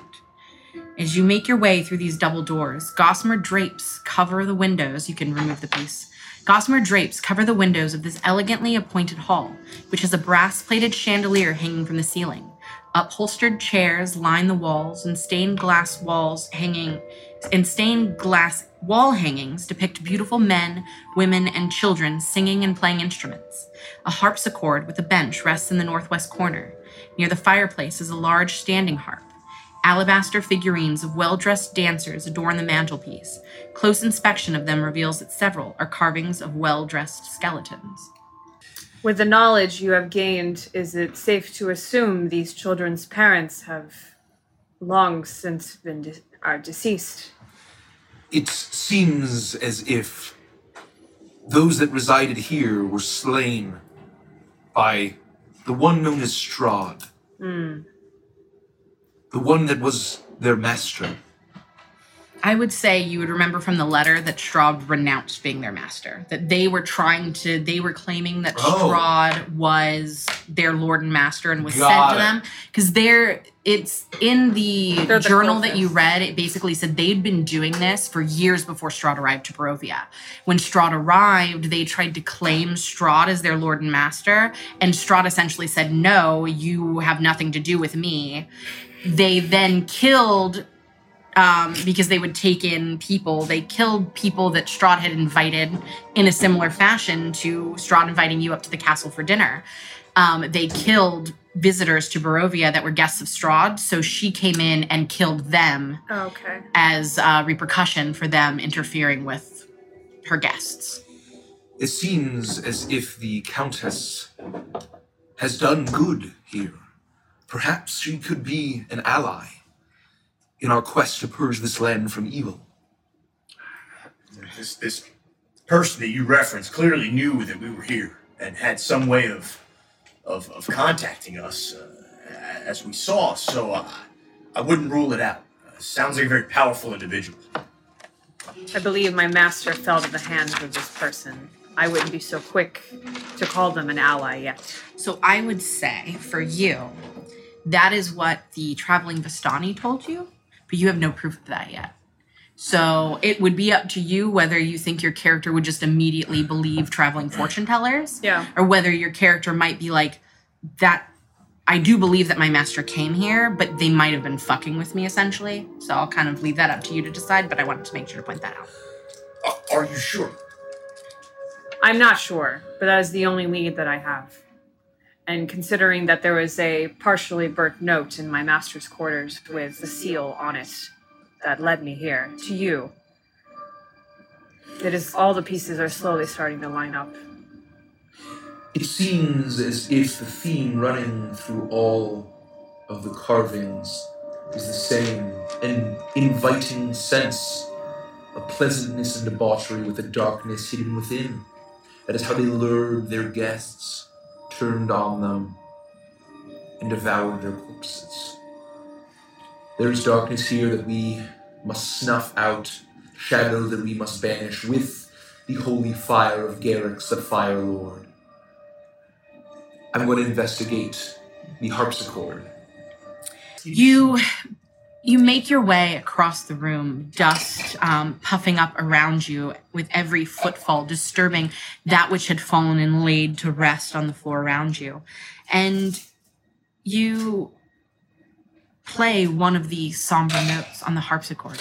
Boom, boom, boom. It seems to be in tune. Oh my. Very strange. Still No, I wasn't. tune. Uh, is there a, there a bench? There is. A thin layer of dust covers the bench. Uh, do you mind? I want to sit down and I want to do like a few like chord on it. You sit down and you begin to play a couple of chords, and it reverberates around this room. Uh, the wood, the wooden walls here, the heavy oak walls, seem to be thicker. Um, this is a room for jubilance, for parties, for dancing, and you know that the music is well contained in here. Um, but with there not being a throng of people here dancing and enjoying um, the music, it echoes almost harshly back at you as you play, but it seems to be in tune. And it plays beautifully. What's on the other side of the room? This little. Is that a So- fireplace? You mean this part? No, this. That is a harp. Oh, that's a oh. harp. Yes. Oh. So there are chairs that line the walls. There's the mantelpiece at one end. That small rectangular-ish long thing is a harp, and then the harpsichord in the corner. I walk over to the harp and pluck one of the strings to see if it's also in tune. It is also in tune. As you pluck one of the strings, the dust that was caked onto each of them, the vibration disturbs it as it billows into the air and almost dances down in the light emanating from Sarnax's lantern. Um, while they're doing this, seeing that the room is basically secure, I'm just going to step back outside the doors and keep my eye on the staircase, uh, guarding everyone. Uh, roll a perf- uh, an investigation check for me, or perception, your choice. I'm gonna So from now on, if I say roll investigation, you can choose perception or investigation. 18 total. Okay, you you head out and you have dark vision. So without the light illuminating this area, it is definitely a lot drearier than it had been with Sarnax by your side. The dark vision causing you to see in strange shades of gray. And as you look around, it looks harsher without the light shining on it. And you notice something that you hadn't noticed before as you see that just off, as you're facing the stairs, just off to the left, there is what appears to be a small door leading off in that direction. Often, Yep. So if you look from where the stairs are, where the red staircase goes up, there's a small door right there. um, knowing. Oh boy. Uh, knowing that uh, uh, Sarnax has the whole lantern thing, I'm going to poke my head back in the door and say, uh, uh, Miss Ives, Yes. I'll be right back. Do not, uh, don't go far. I'll, I'll be right back. I'm just gonna be across the hall, and I'll I'll approach the door very uh, slowly. You play instruments, don't you? Yes, I um I have the the flute, uh, pan flute on here, but it's a it's a reflavored like Japanese flute. For the sake of this, you also play the harp. You, uh, you sit down on this plush, small, um, uh, this a plush stool, um, red velvet, and listening to the sound of Clayton's fingers as they um, quickly move from key to key Yeah, I start to play like like a minor key, a nice like haunting melody style. begins to echo out over this room and you beautiful. place your fingers along the harp and you channel your ability to play music and it's almost as if you um, register into a meditative state as you begin to lean your head down and you start to follow along strumming the the right chords uh, the right strings as your melodic um, minor chord melody or harmony begins to mesh with Clayton's, and you begin to fill the room with this soft, um, sorrowful song. Very good, Kana. E minor. A now, okay, now G minor, here we go. You can't very good. even, you're not even listening to him. This is almost second nature to you, the way that you I you focus in on what you're doing. She didn't either. And you begin to play this instrument. I just thought it was beautiful, so I'll do this. Um, and that is what is happening while, as you shut the door, Shepard, behind you to the conservatory, and you begin to walk across the hall, your footsteps echoing Does he shut around the the. Yes, he does. So as he shuts the door, you hear the sounds of the music slowly stop quickly as you begin to walk through the hallway towards the strange door off to the left. Your footsteps echoing up the shaft of the winding red marble staircase. But no noises meet your ears. The ever-present watch, watching um, metal helmets of the statues, the four statues or the four suits of armor that line these walls. Um, you feel their presence behind you, but they don't move.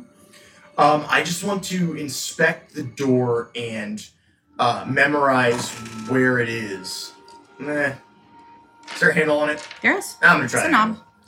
It you turn the knob and for a second you get some resistance and then a click as it slowly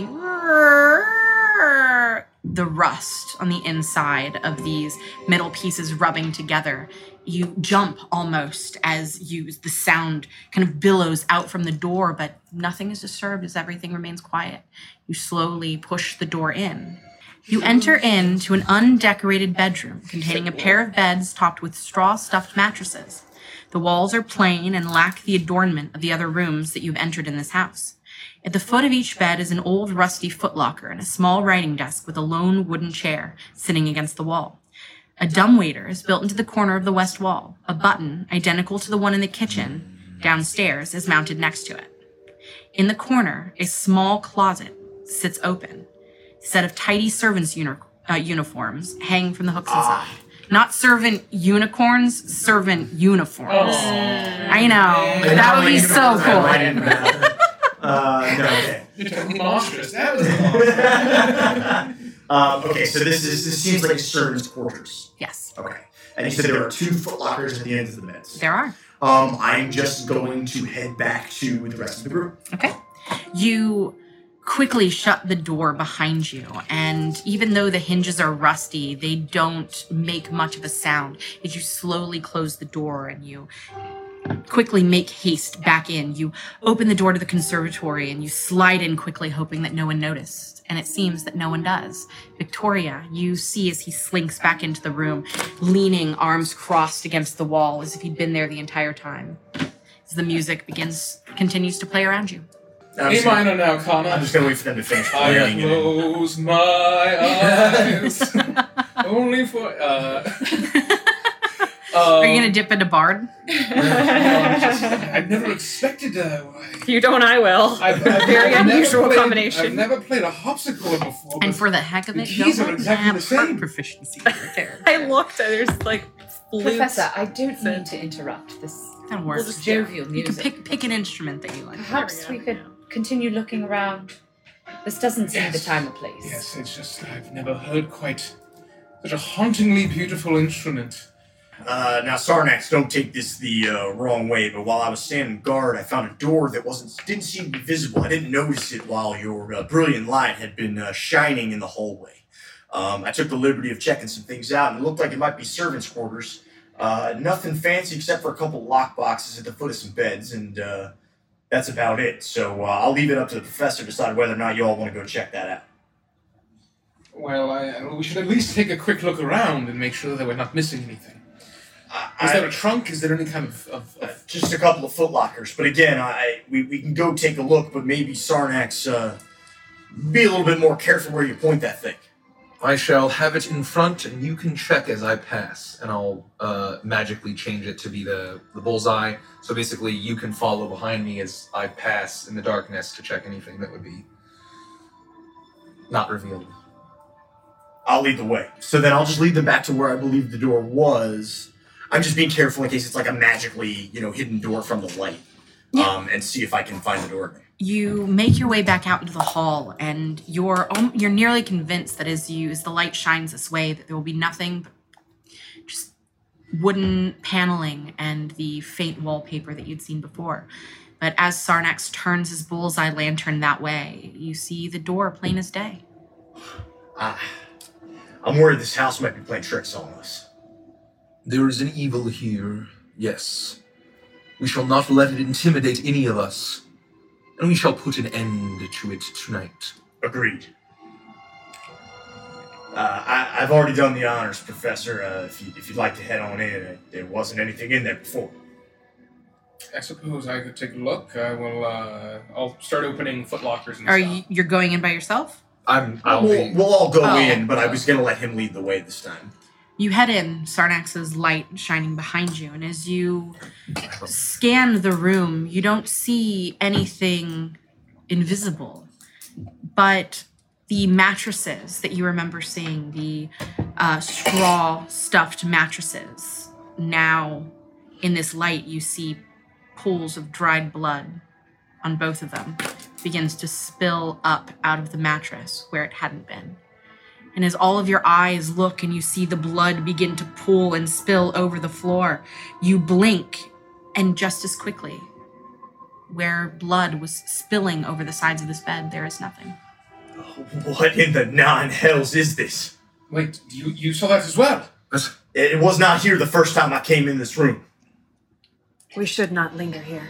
This doesn't seem safe. Did we all see the blood? It was, it was blood, right? It was indeed. I couldn't mistake that anywhere. I, Someone has suffered here. perhaps there was a murder. Perhaps they murdered their own servants in cold blood while they slept, and their remnants linger. Perhaps it is warning us that if we proceed, the the same fate will befall us. I regret to inform them that they are wrong. Let us see what is in these lockers and let us move on. All right, just be careful. You flip the footlockers open. They do not have uh, a lock on them. It's more of just a small um, metal box at the foot of these uh, of these beds, and you see folded inside of them um, tattered linen bedding, um, pillows and sheets. Uh, it looks like this was where they kept the changes of um, bedding for these mattresses. There's nothing more.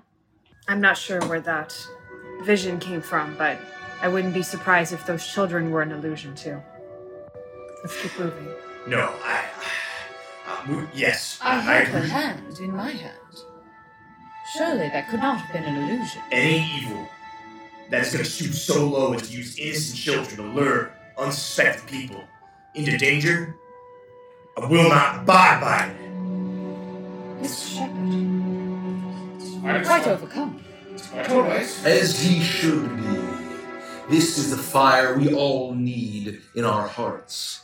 The fire to purge the wicked and foster the regrowth out of the ashes that we sow upon this entire land. Speaking of fires, Sarnax, would you mind accompanying me to the mantle? It does not seem to be lit as the one is downstairs. I find that a bit unusual. Lead the way, warrior. And I'll lead him to the mantle with the painting. Um, or was that the one downstairs? No, that's the one in here. There's where it has the painting of the family, Elizabeth and Gustav Durst, and their two children. is that or hallway? their three children. Yes. Yeah. The fireplace there is not lit, but above it you do see a worn, um, old, um, chipped painting of the family. You can see Rose and Thorn uh, right there at the very front. Um, their parents standing behind them. The father holding the uh, form of an infant. And the mother has like a weird look on her She's face from scowling at the at the the baby. at the infant itself. at the infant. Didn't the letters mention Gustav siring and stillborn? I do recall that, yes. They did indeed. Yes, they did. Should I light the fire and see if it reveals more secrets? Would that bring you joy?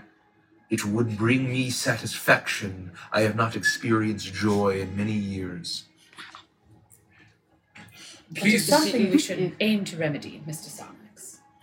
I do not seek it. I do not desire it. I'm gonna cast Sacred Flame into the um, into the, the the fireplace, the hearth. you see as he extends his um, arm out. Oh no! one, I guess it'd be it from the lantern. Oh no, he extends his lantern out, and you see as the small door on the front opens, as holy fire begins to roil within it and shoot forward, igniting the wood and the kindling inside of the hearth, and it roars into life, um, into life, shedding a beautiful golden glow over this um, over this hallway, uh, significantly more light than you were able to attain with the lantern itself, and it makes it feel a little less imposing, a little more warm, though it's still old and it's still eerie. Shall we proceed, Professor? Yes, yes, indeed. As you ascend the spiraling red marble staircase, your footfalls echo off of the cold stone, and every labored breath, I read that already. Wrong one, sorry.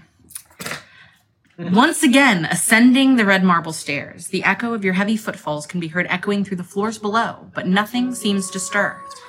When you reach the full height of the stairwell, you come to a dusty balcony. A once plush crimson rug runs the length of the floor. Against the wall opposite you is another standing suit of armor.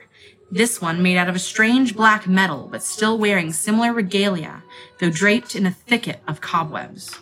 Oil lamps are mounted on the oak paneled walls, which are carved with woodland scenes of trees, falling leaves, and tiny critters.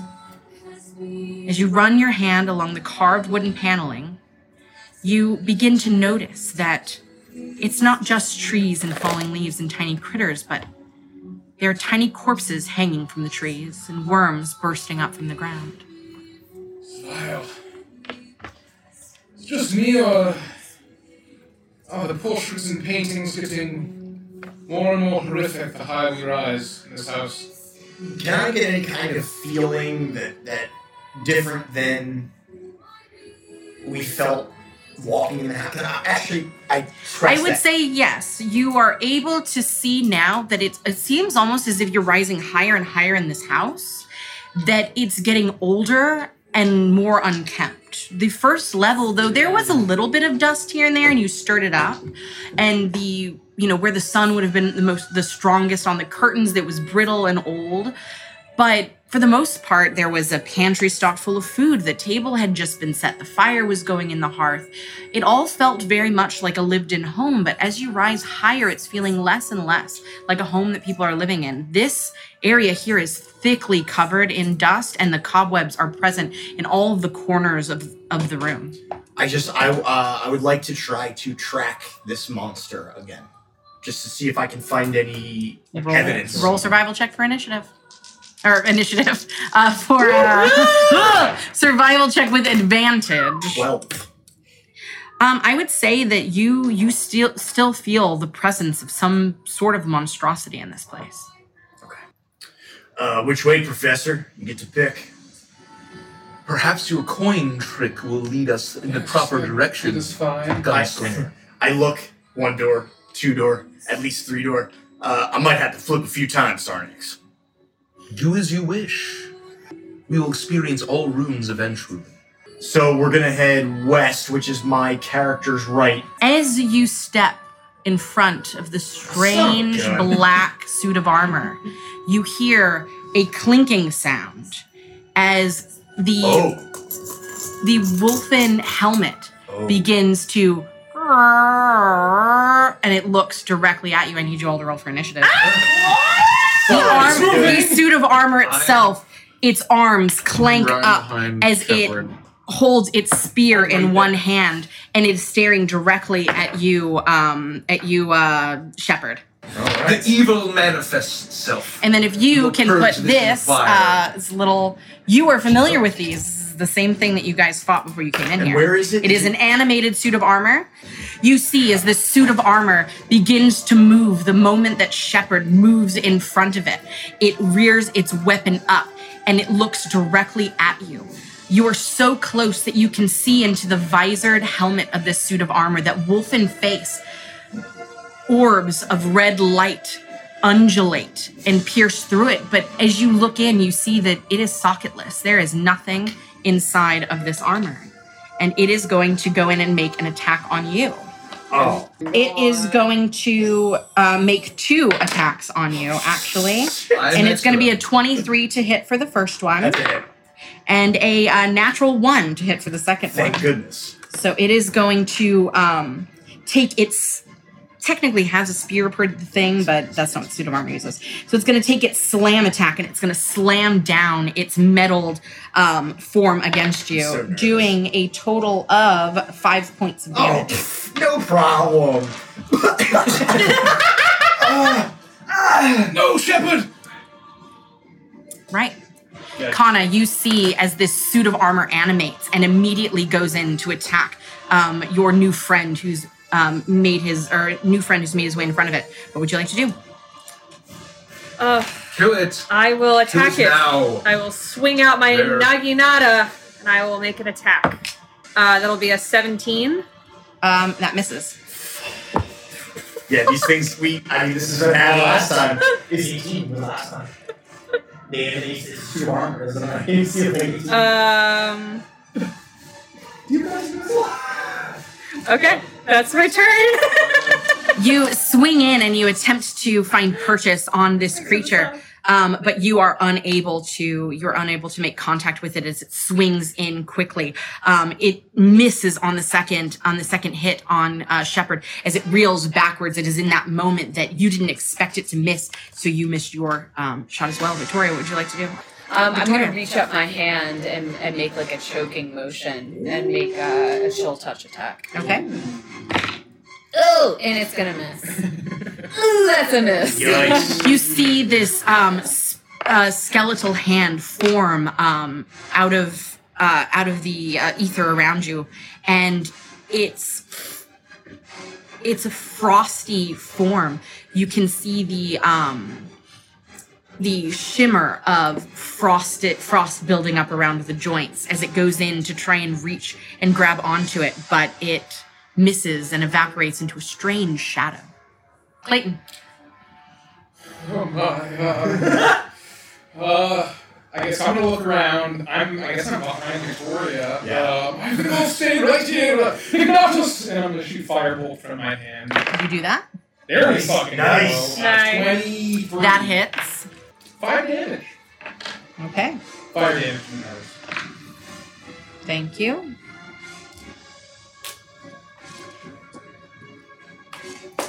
Girl. Okay.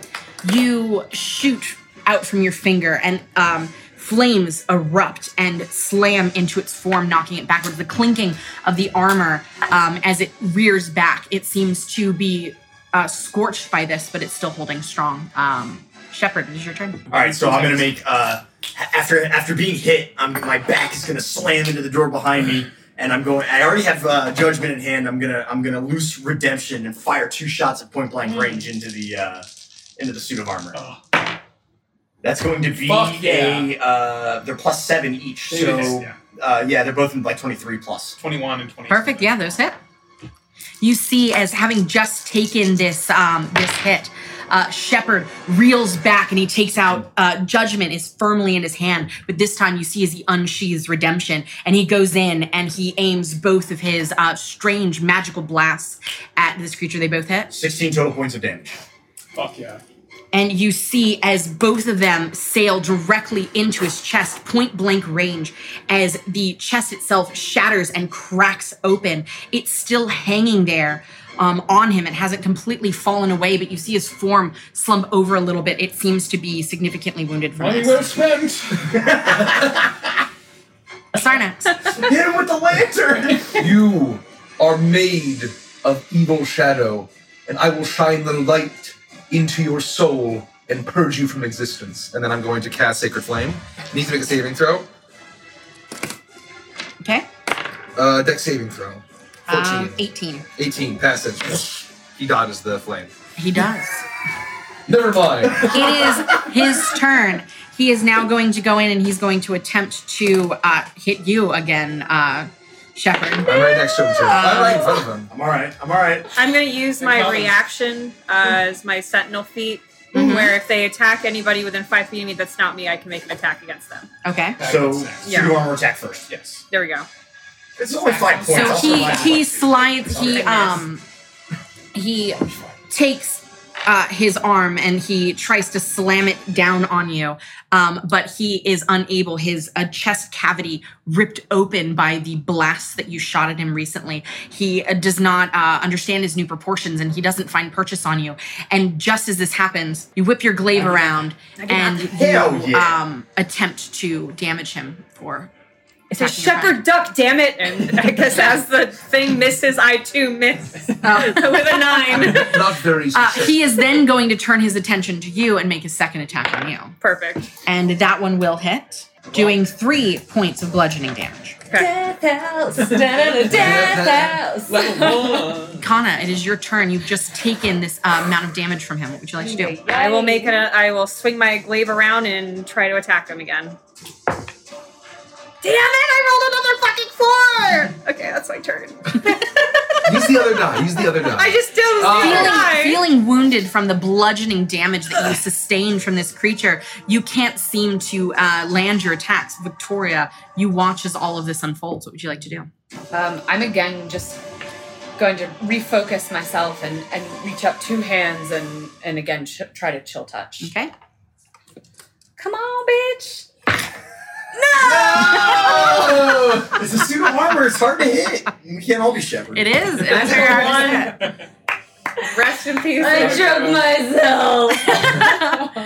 you you see the spectral Oh, hand boy. form again out of the shadows and just as quickly as it appears you see that it it goes into attack but it unforms just before it can find purchase on it um and it is clayton's turn Ignatus.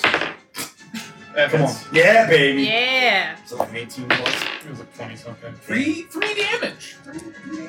Every little bit helps. Every, every little bit helps. For your for your natural one. you hurl the fire at him and singe away you see as one of the sides of his um chest armor clatters to the ground singed in black from where the fire burned at it um it is looking very wounded Finish the job, my good man. Shepard. Uh, unable to really move, being backed in. I'm, I'm just like fanning the hammer on this guy. Uh, I got a 19 and a natural one, so one. So the 19 hits. You fire in uh, redemption, and it it misses, um, splintering off to the side. The uh, judgment, however, lands, and it does. Six points of damage. He had five health. So you see, as you take judgment, you see this this entity, this um, this construct is on its last legs as you fire it up into the underside of the wolf helmet that it's wearing, and it spins around, it flies off, clattering to the ground. The rest of the armor crumbles to the ground. The sound of metal clanging on wood echoing, um, almost shaking this house as it falls, and uh, you are no longer in combat. Oh, I'm, I'm wielding my thing around like, is is everybody, there anything all, else? everybody all right? You're the only one that got struck. Are you all right, Shepard? It's fine. It's just a scratch. I'm all right. I believe Hannah, you were hurt as well.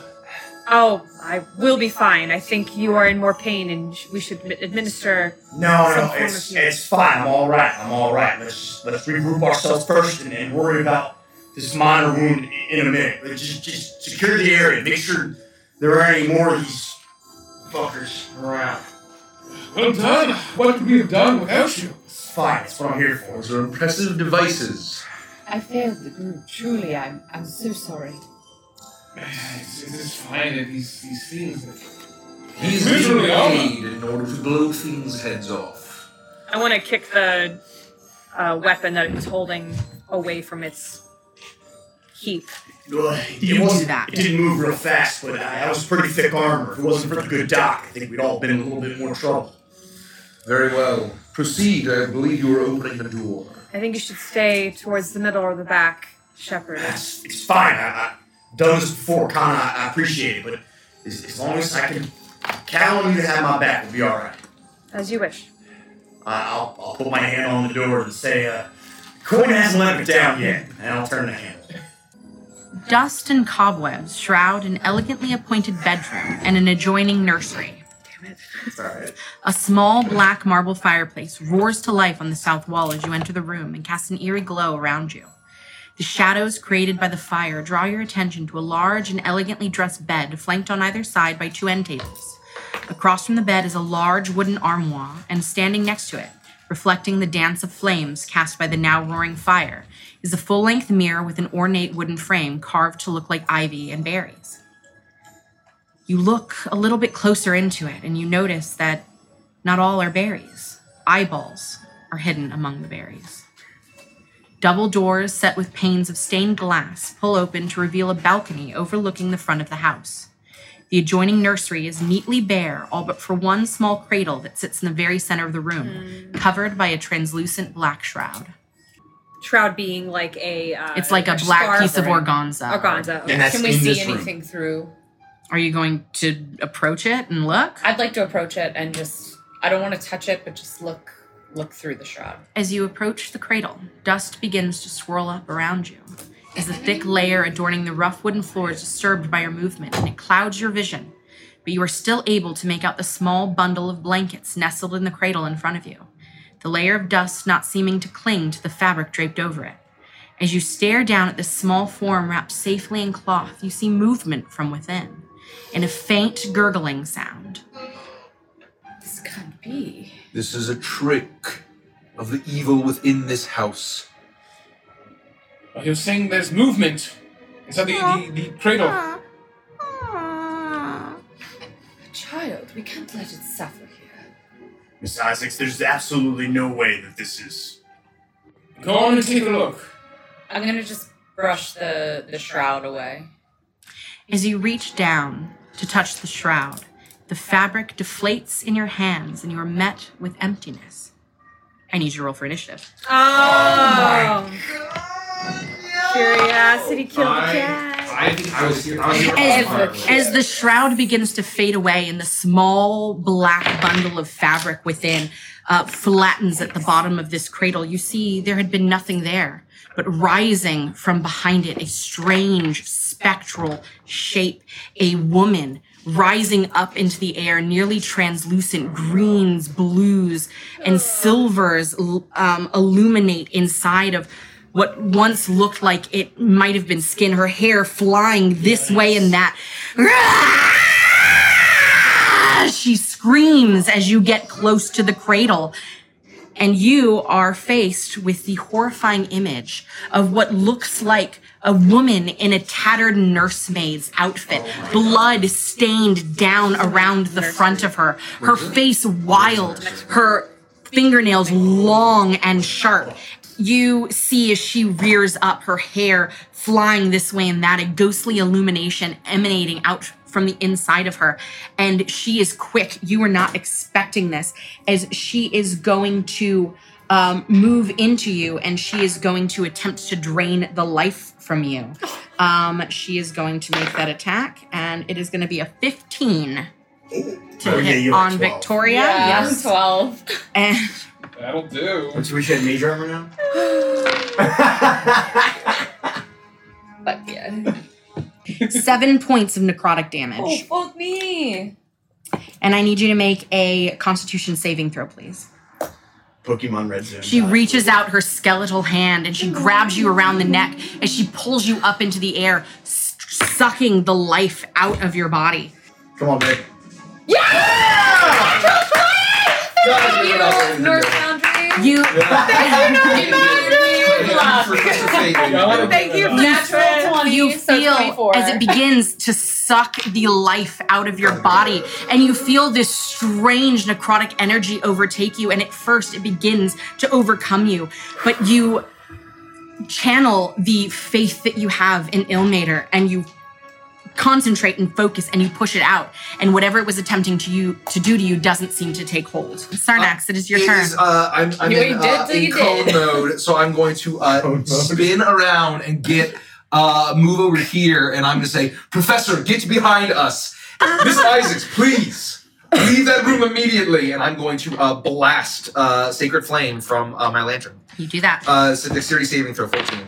um it fails Okay, Ooh. Let it rip, baby. two points of radiant damage. Nice. You give it a Love it. suntan. Love it. Okay, yeah, no, it does that. So you um you sh- you turn and you tell everyone to get behind the blinding the blinding light of the lantern that you hold high as you once again allow it to swing open. A hurling moat of holy fire um, shoots from it. And this time you do see as it finds purchase in the heart of this creature, the strange luminescence that billows out of it, um, masked by the fiery light of Garrix's as it does a bit of damage to it. This is Uh, the Shepard. fire that will end you, woman. Um, I'm assuming that I don't have a clear shot, but am I able to push past friendly units to get to the creature? It's just difficult terrain. Yeah. It's just It is difficult, difficult terrain. terrain. Yes. You're so what? That's guys. half movement speed. Wh- What kind of cover Five, would this creature Oh, have? do have just want to get next up, Victoria. I'm like five short. If it's 5, 10, 15. So hold on. So one and a half. It, I have 30 speed, so I can only move three squares if I'm moving through one, two, three. You know what I'm saying? Yeah. I was hoping to like duck and roll into the room and just uh, get within. you might. So you could probably still hit it. He'll just have he'll have cover, or she'll have cover, right? So It's two double doors. The room is wide open. So what does this banshee creature have cover with the three people inside? Yeah. uh, what- I would say no. You're good enough with your weapons that you would a- easily be able to aim between them and take a shot. all right, then I'll Sounds just. I'll then I'll just take a shot and scream, uh, "Miss Isaac, get down!" And I'll take two shots at the and pray that the good doc thought about uh, horrible banshee woman. Uh, 20 and 15. Oh, sorry, 17 higher than and that. 22. Both of those hit. As you as you see uh, as you see uh, Shepard move between two of your forms, you're not expecting him to be there. Um, on either side of you, Victoria, one arm with redemption, the other arm with judgment, resting on your shoulders as he shoots both of his arcane blasts directly into this um, specter, and they blast into her chest and into her torso. How much damage? 20 points. Wow. No way. Exactly Said twenty points. Say it again. And you see as you you see as judgment lands the last hit, and with a wail, "Ah!" she disperses into a blast of energy. she begins to sparkle and rain down around you. The I'm going to shroud, swoon back into Shep's arms. the shroud that had been hanging over the cradle slowly shifts in the wind of her disappearing form. Continuing to prove supreme utility. My good man. I just want to say, we all owe the doc a round of drinks if we ever make it back to Yoma. Uh, yes, yes, of course. I'll have to inspect those later. I'd love to see how they work. Since you shrugged it off, you want to hear what I had, what, what would have happened to Kelsey? Yes. Yes. yes. If she had failed, her hit point maximum is reduced by an amount equal to the damage taken. This reduction lasts until the creature finishes a long rest. The target dies if this effect re- reduces it hits its hit point to zero. So if it had one shot you, you would have just been dead. Okay. If you had failed that. She had one hit point. Wow. She had one. So That twist, of, that twist of fate literally saved your life. Oh my god! I I gotta don't pee. care for it. I gotta pee. I got the nervous peas, you In- guys. In, the words of uh, Shepard, what target? I told you, it's it's a house of death for a reason. Oh my god! I'm scared. Mr. Isaacs, are you alright? I'm quite ill. I'm so sorry. Pro- Professor, did, did, did you administer the, the medicines? Not directly to her. I gave her one. Out of my way, this will hurt, and I'm gonna. Uh, my, the my lantern will flare, and my hand will uh, go hot with fire, and I'll just immediately like uh, just gr- brand you wherever I can grab you, and it's gonna hurt like a bitch, but you'll heal. Uh, This is already like this. Is this exactly what happened in the, in the conversations here? Because Kelsey made the exact same noise herself. well, you overheal, twelve points of healing max. Wow. That's good. Thanks. Oh. Sarnax, that is that is uh, savage but effective, I, I suppose. There is no growth without pain and loss first. I suppose you, you you you keep seeing saying things that really hit me deep, Sarnax, and and you're you're a very wise individual. That is not my wisdom. It is the wisdom of Garrix the Fire Lord. Perhaps you may join us beneath the tall trees of Irios I, in I'm, my cult to Garrix. I'm certainly open to hearing a bit more, but but I'm certainly not going to live amongst the trees in Strigga. I eventually got to get back to Yona. It matters not where you are as long as your heart and soul are for Garrix the Fire Lord.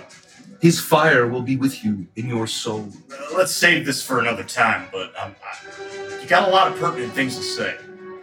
You have a lot of the pertinent things to shoot to destroy the monsters that face us. I have impressed continually. Just Never thank the mind. doc. That's all I can say. Is just thank the doc. I feel like I should give you a, a cash bonus. Let me. Mr. Shepard, Mr. Sarnax, I, I can't thank you enough. No I thanks would is have necessary. perished. Surely.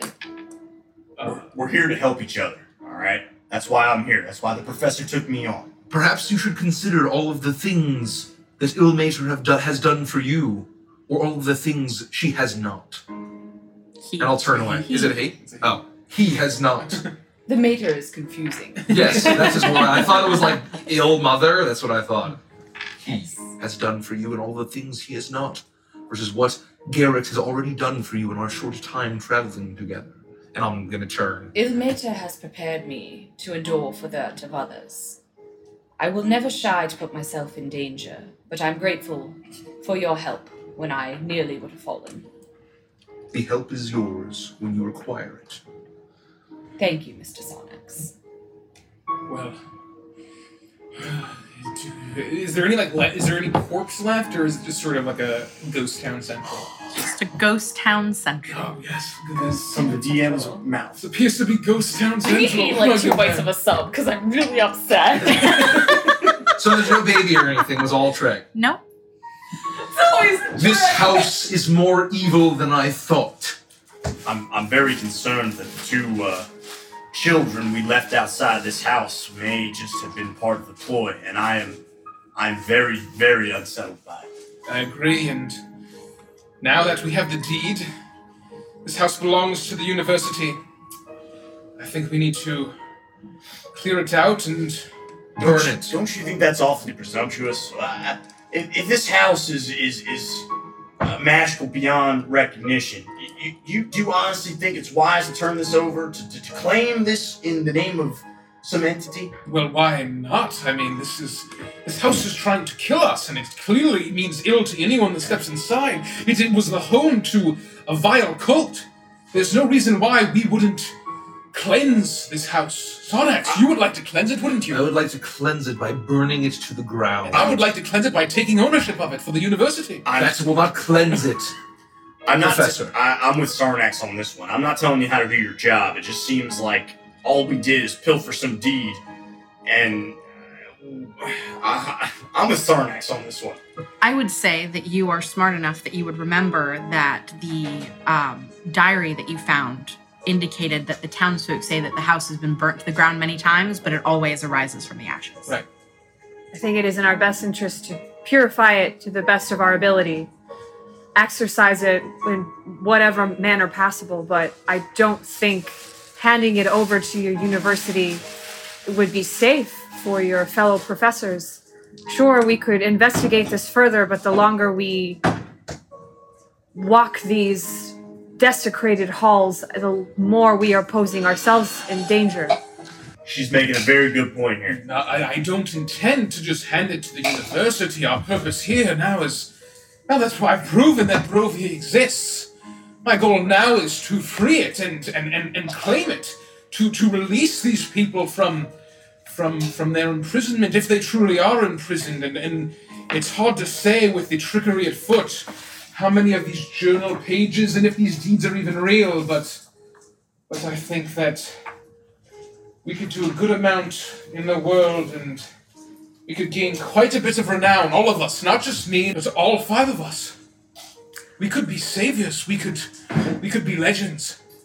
I have no interest in being a legend, Professor. I seek to plant my seeds in the soil here, for the soil treats the seeds well. And one day, long after I am gone, a great forest of Edelwood trees, that is my only purpose. Uh, I keep saying this, but I gotta agree with Sarnax. Minus the whole seed thing. Um, I'm not really about renown. Um, uh, you know, I'm here to protect you based on you know a man's gotta eat, but this is evil, and I'm gonna slay it. I too have no interest, as we say back home, pulling water to one's own rice paddy. Well, here's here's the thing. I I, I, I I'm I think that we all have our own goals, and we all mean well, and I think that no matter what, we, we need to find a way out of here eventually, and we must meet this Strahdanya and and and and see if she means us any harm at all. But we, we must scour this place and learn everything we can. So I'm going to turn and just look at throughout the room. I would like to make an investigation check. if I Roll an can, investigation check. And clear the room here. Uh, that's going to be a hot. Uh, sorry, investigation six. So a hot 17. You begin to scour the room. The rest of the group stands back, still a little put off by the situation that you just experienced. And you look from bed to side tables to armoire, and your attention is pulled towards the mirror, reflecting the dancing flames. There's something about the shadows here that doesn't look the way you would expect it to. And as you run your hand along the carved wooden paneling behind this mirror, you notice a strange indentation that was not discernible to the naked eye. As you press firmly with your palm, the wall sinks in about an inch before springing open, revealing a secret doorway. Glancing inside, the space is tiny, but it appears to house a rickety wooden staircase covered by cobwebs and dust that seems to be leading upward. More secrets from this evil place. The room seems to be a stairway up. I think it not wise to ascend just yet. I agree. I say we clear this floor first. You're the boss, Professor.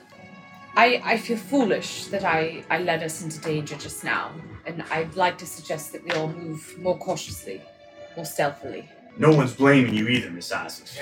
I appreciate your forgiveness. My guilt will weigh heavily upon me. But I- perhaps I can redeem myself. And I'll I'll grasp my hands together and uh, channel the shadows of wickedness. And um, so anyone within 30 feet of me that I choose, which I choose all of you, uh, gains plus five to stealth checks. Damn. Oh! So we are stealthing. Go ahead and roll for stealth. As, I, as I'm doing shit. this, I turn to uh, Victoria and I say, "Even monkeys fall from trees." Ooh. Why is Thomas so wide? I have a whole bunch written Do you have a down. list? Oh, I missed- do. I missed it. out of character, out of character. you guys go ahead and talk about this for a second. I just have to I suppose that's true. herp it out. Yes. She's a walking book of parables. Let us proceed. Sarnax, would you like to do the honor? I would like to do the honors very much, and I'll open the door. The door itself seems to Oh, yeah. open quite easily.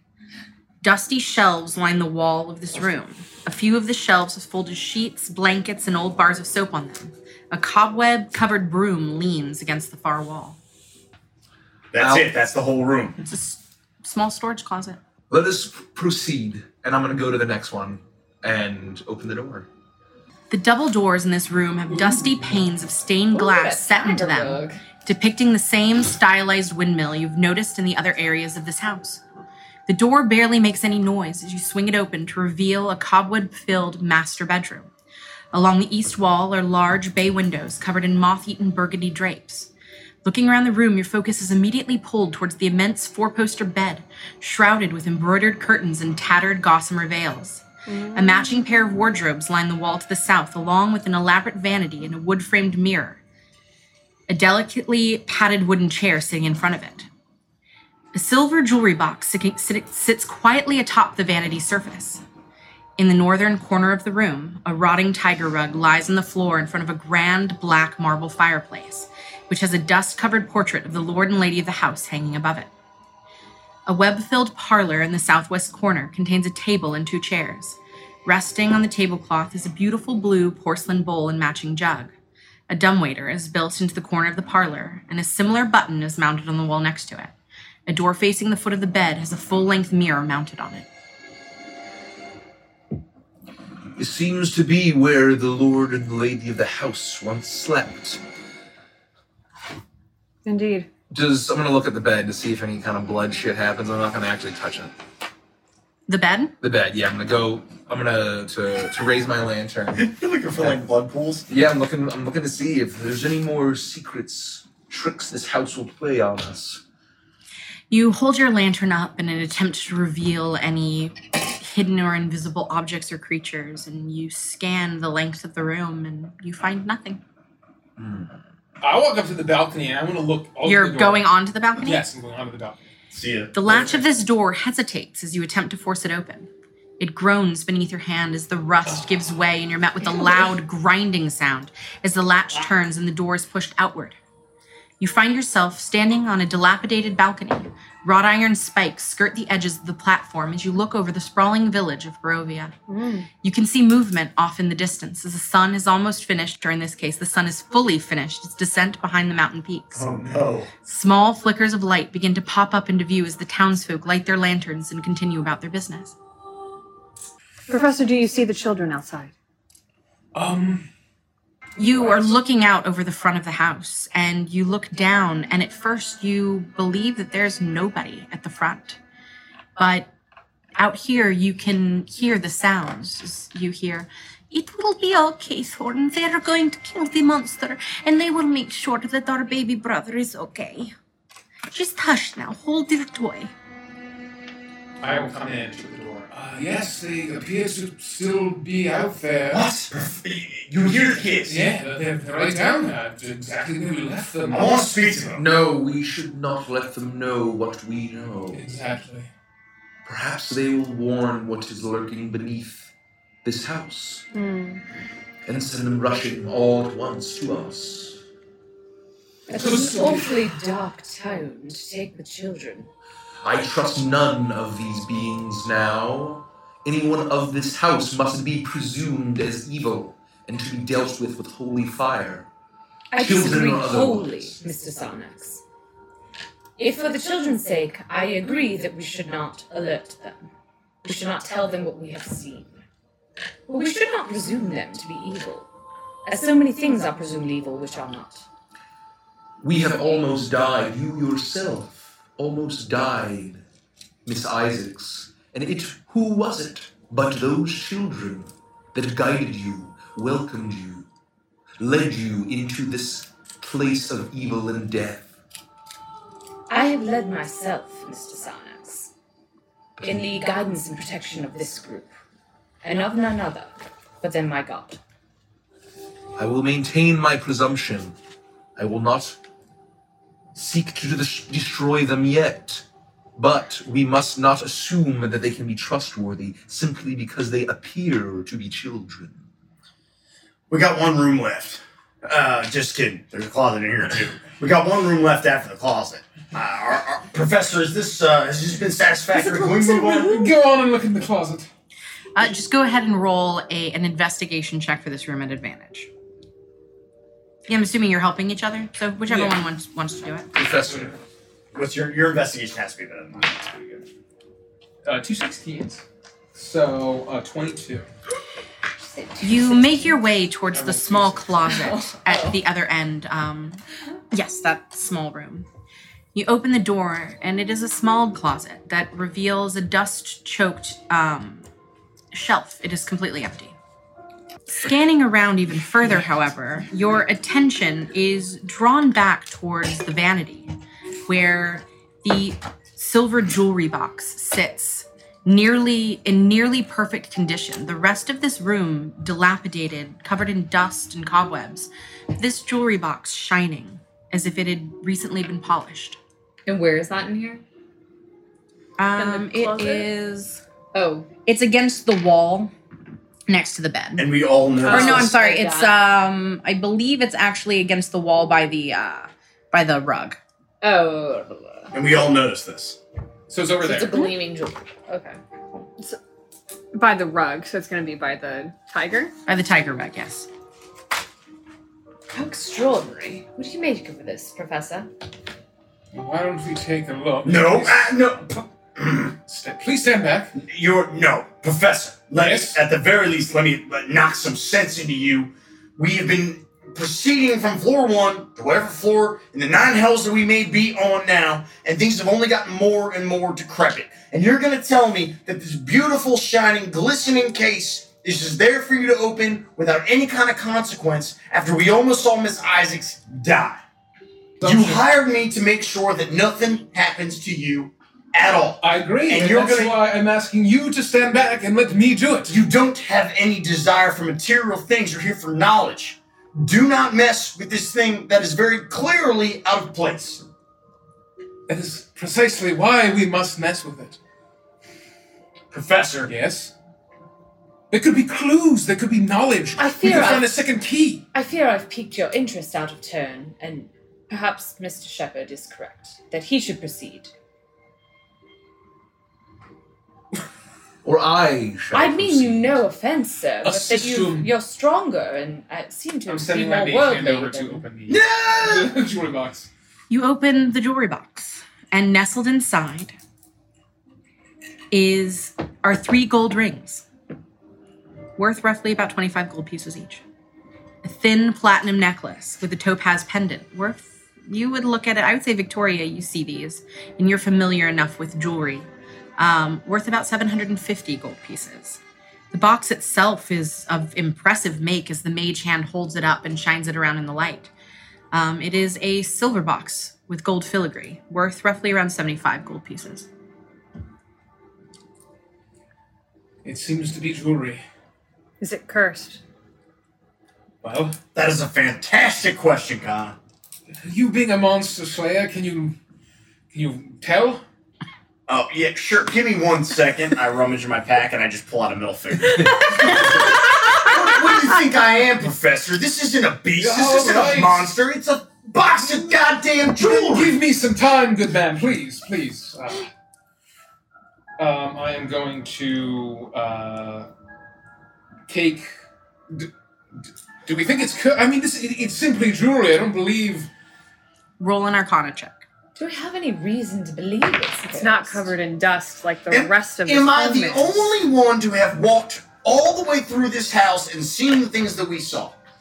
Uh, seventeen. We've walked past many a thing. We've Well, walked past Your um, Draperies familiarity and all with kinds of magic, things. um, you're easily able to see that there is no magical um, nature to this. It's just simply a jewelry box. precisely as I said. It's normal jewelry. This is a home. We have we're in someone's home. Miss Isaacs, Professor, Yes. I apologize. I've spoken out of turn. I understand that I'm here to do a job. I only want the best for everyone. I apologize. And your apology is, uh, of course, accepted. You've done uh, more than enough already, and I'll make sure to increase your pay. Assuming we all get out of this alive. This isn't about the pay. I know, but I believe you deserve it. Fine. Let us continue, please. All right. I, I propose we just leave that, that jewelry as it is. Uh, it's it's not ours, and given that I don't want to plunder this place, um, are we okay leaving it? I am. Of course. I that's that's my vote. I can't see that there's any other option, Professor. All right. Well, Agreed. is your head cool enough to proceed? Of course. Shall I. I, I apologize. Like I said, I stepped out of line. No, no, that's quite all right. I'm, I'm happy to continue. I'm here, you're your employee, you're the boss. I can only advise. Such a fiery soul, Shepard, would serve Garrix quite well. Sorry, we've talked about this. There's plenty of time for that later. I'm interested. I am still sowing the seeds. That is my whole thing. Touche, as they say. Or touche. I'm sorry, dude. Sorry, it's a fun Or shit. douche. douche. I can't help it. Uh, and then I guess I ain't one of them city folks. I know I'm sorry, no. Shep- Shepard's I apologize. Uh, apologize. we got one. We got one door left. Is, is it all right if I? Please, please, please. I think we'd better, I try to handle. This dark room contains a wooden tub with clawed feet, a small iron stove with a kettle resting atop it, and a barrel under the spigot along the east wall. It appears the piping leads to a cistern on the roof that would have been used to collect rainwater, which was borne down the pipe and into the spigot, allowing for running water in this house. Turning the handle, it appears the plumbing no longer works. We've all seen The Shining. We're moving on to the next floor. I peek in the bathtub just to see if there's anything in there. There's a thin layer of dirt and grime that's kind of a c- collected, fallen from the ceiling, etc. But other than that, there's nothing in it. Shall Uh, we continue upwards? Uh, of course, but uh, Kana, please don't uh, uh, make me out to be presumptuous. But why check the faucets and all the uh, water supplies? Where I'm from, water is considered a source of purification. I'm constantly on the lookout for it. It helps it helps guide my opinion of places of whether or not they have been desecrated like this one. And I, as part of normally my daily ritual, is I perform a purification that involves water, not fire. A foolish presumption. So you may think, not where I am from. Yeah, you learn something new every day. May all we all say. seek that which purifies us in our own way. Thank you for your very neutral opinion. When the dead rise and raise their clawed arms against us, we shall see whether it is water or fire which stops them. I look forward to fighting next to you when that day comes, Sarnax. I do as well.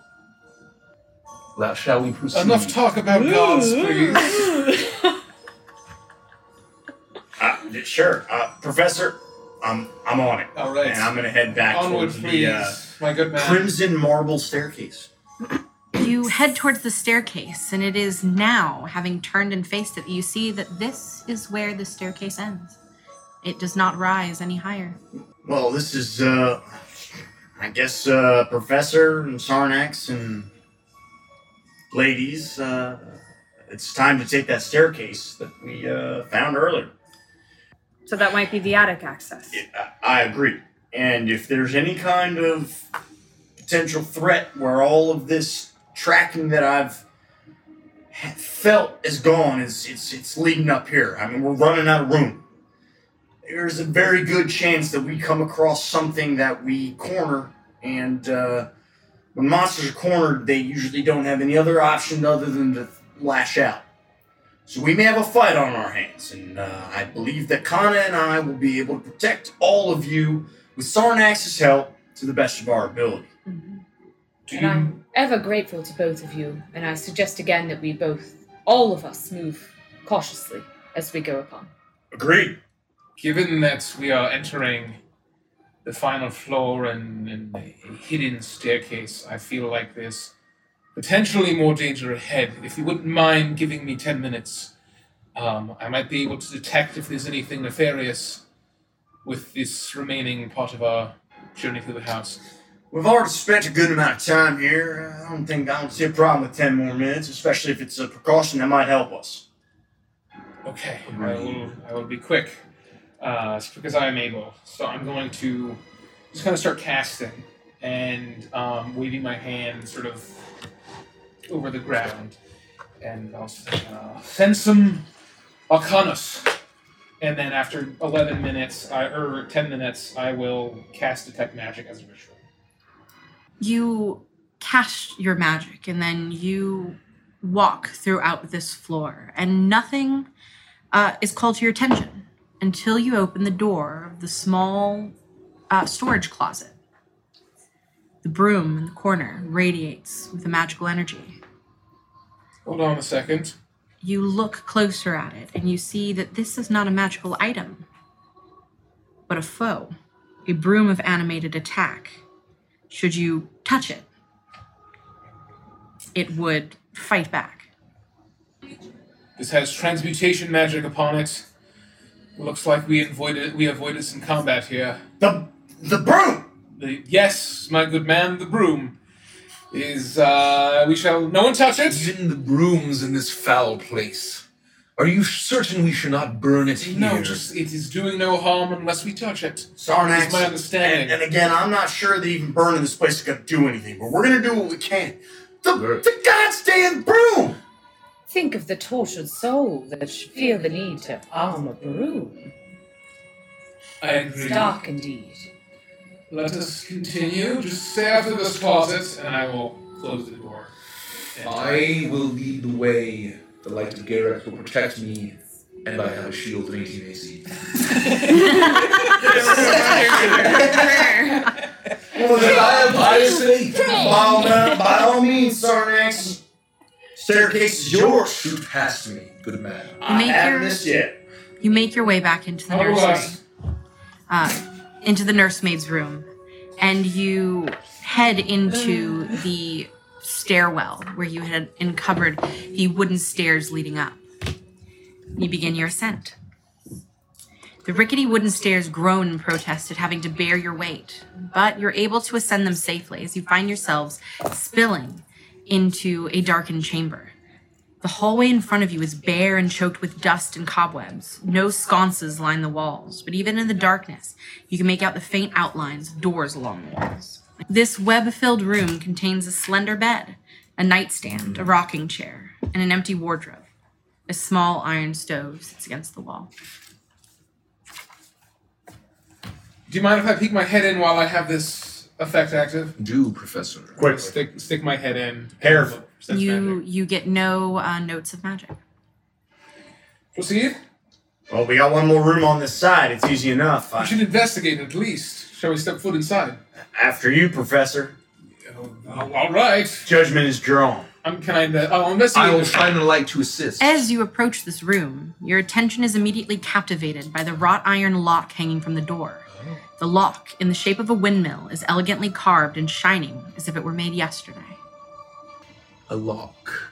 Very interesting. This was far more well kept than the rusty lock downstairs.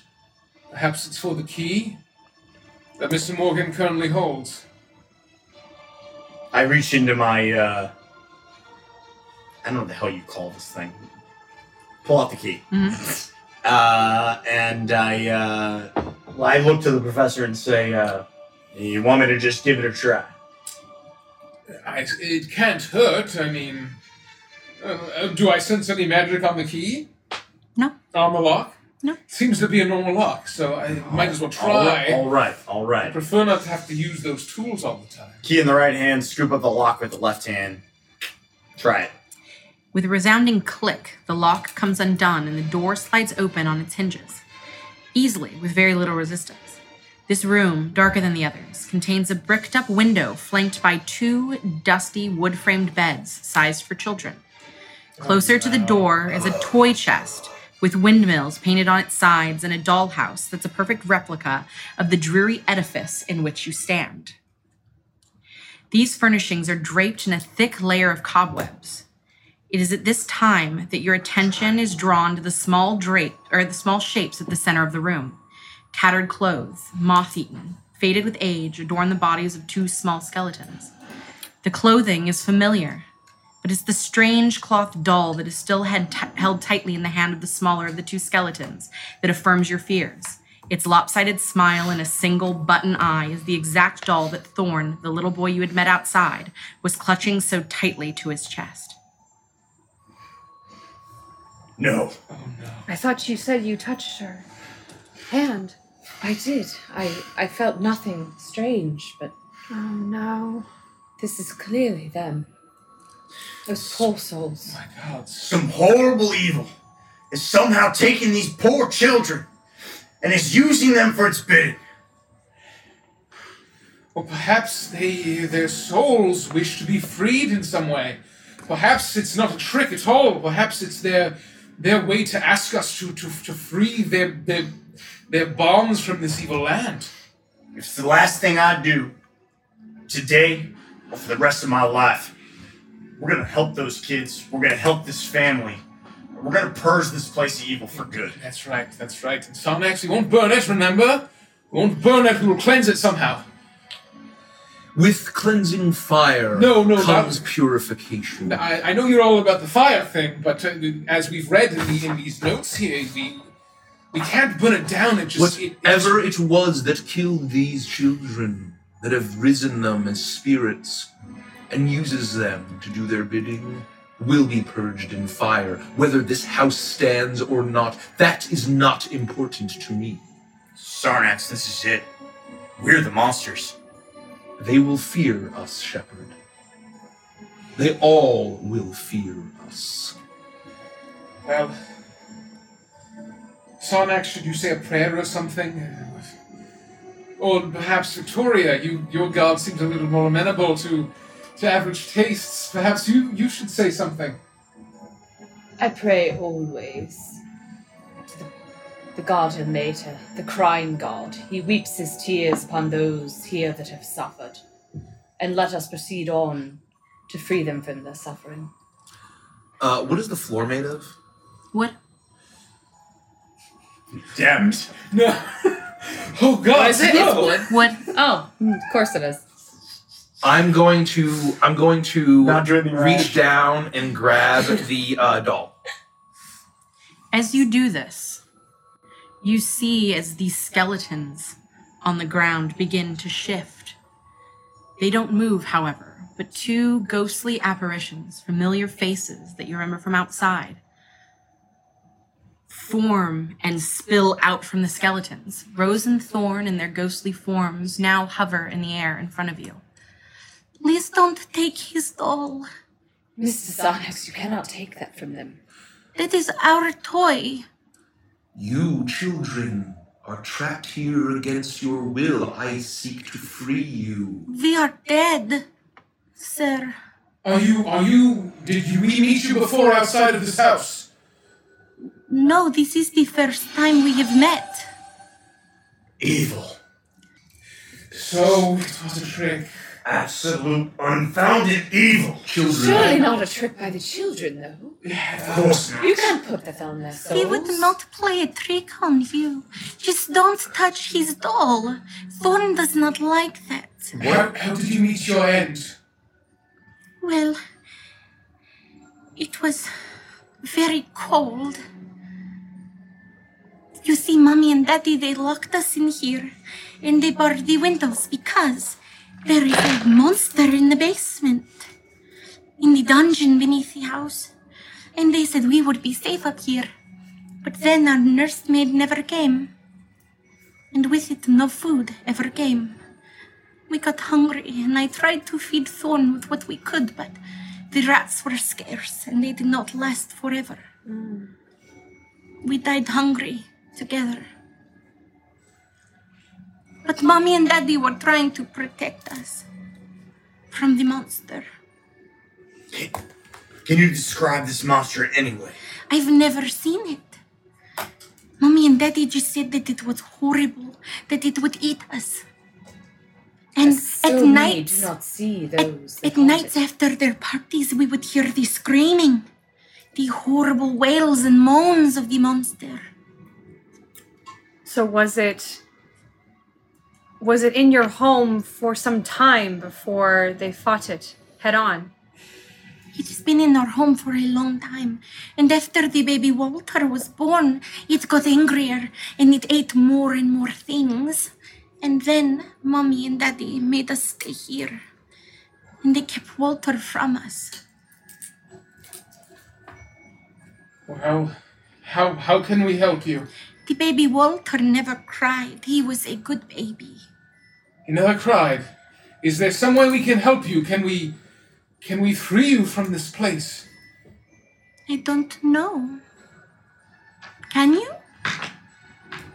She looks up at you, her orb like eyes, uh, though the colors are muted and changed from what you'd experienced outside. There is a look of silent plea to the look that she's giving you. We would love to be with baby Walter again, and Mommy and Daddy. It truly is a terrible place. So you wish me to leave your doll where it is? Please don't touch our toys, sir. It makes Walter upset. Walter or Thorn? Thorn. I'm just, I miss baby Walter. So, all right. Well, Do you know where your mommy and daddy are? They went to fight the monster downstairs. Downstairs. How do we get downstairs to save them? And as you ask that question, she looks and her attention turns to the dollhouse that's at the edge of the room. It is the exact replica of the house you stand in now, and she slowly points her fingers. There is a stairwell outside the room. outside which which room? Look in the dollhouse. It will show you. I'll go and I'll look and I'll see where. Roll an investigation check at advantage. To see, Professor. Natural twenty. Gotta give it up. Gotta give it up. Gotta give it up for natural Yeah. 20. Hopefully that's high. As you look at the dollhouse, you see that every single room seems to be an exact replica of the room that you're in now. But the difference is that the library that you saw downstairs with the secret room behind it, that's depicted here. Same small wooden dusty tomes, the room in its full glory. You also see the stairwell to the attic that was hidden from you is depicted plainly in the dollhouse. And right outside of the room you were just in, the spare bedroom at the top, a door enters down to a spiral staircase.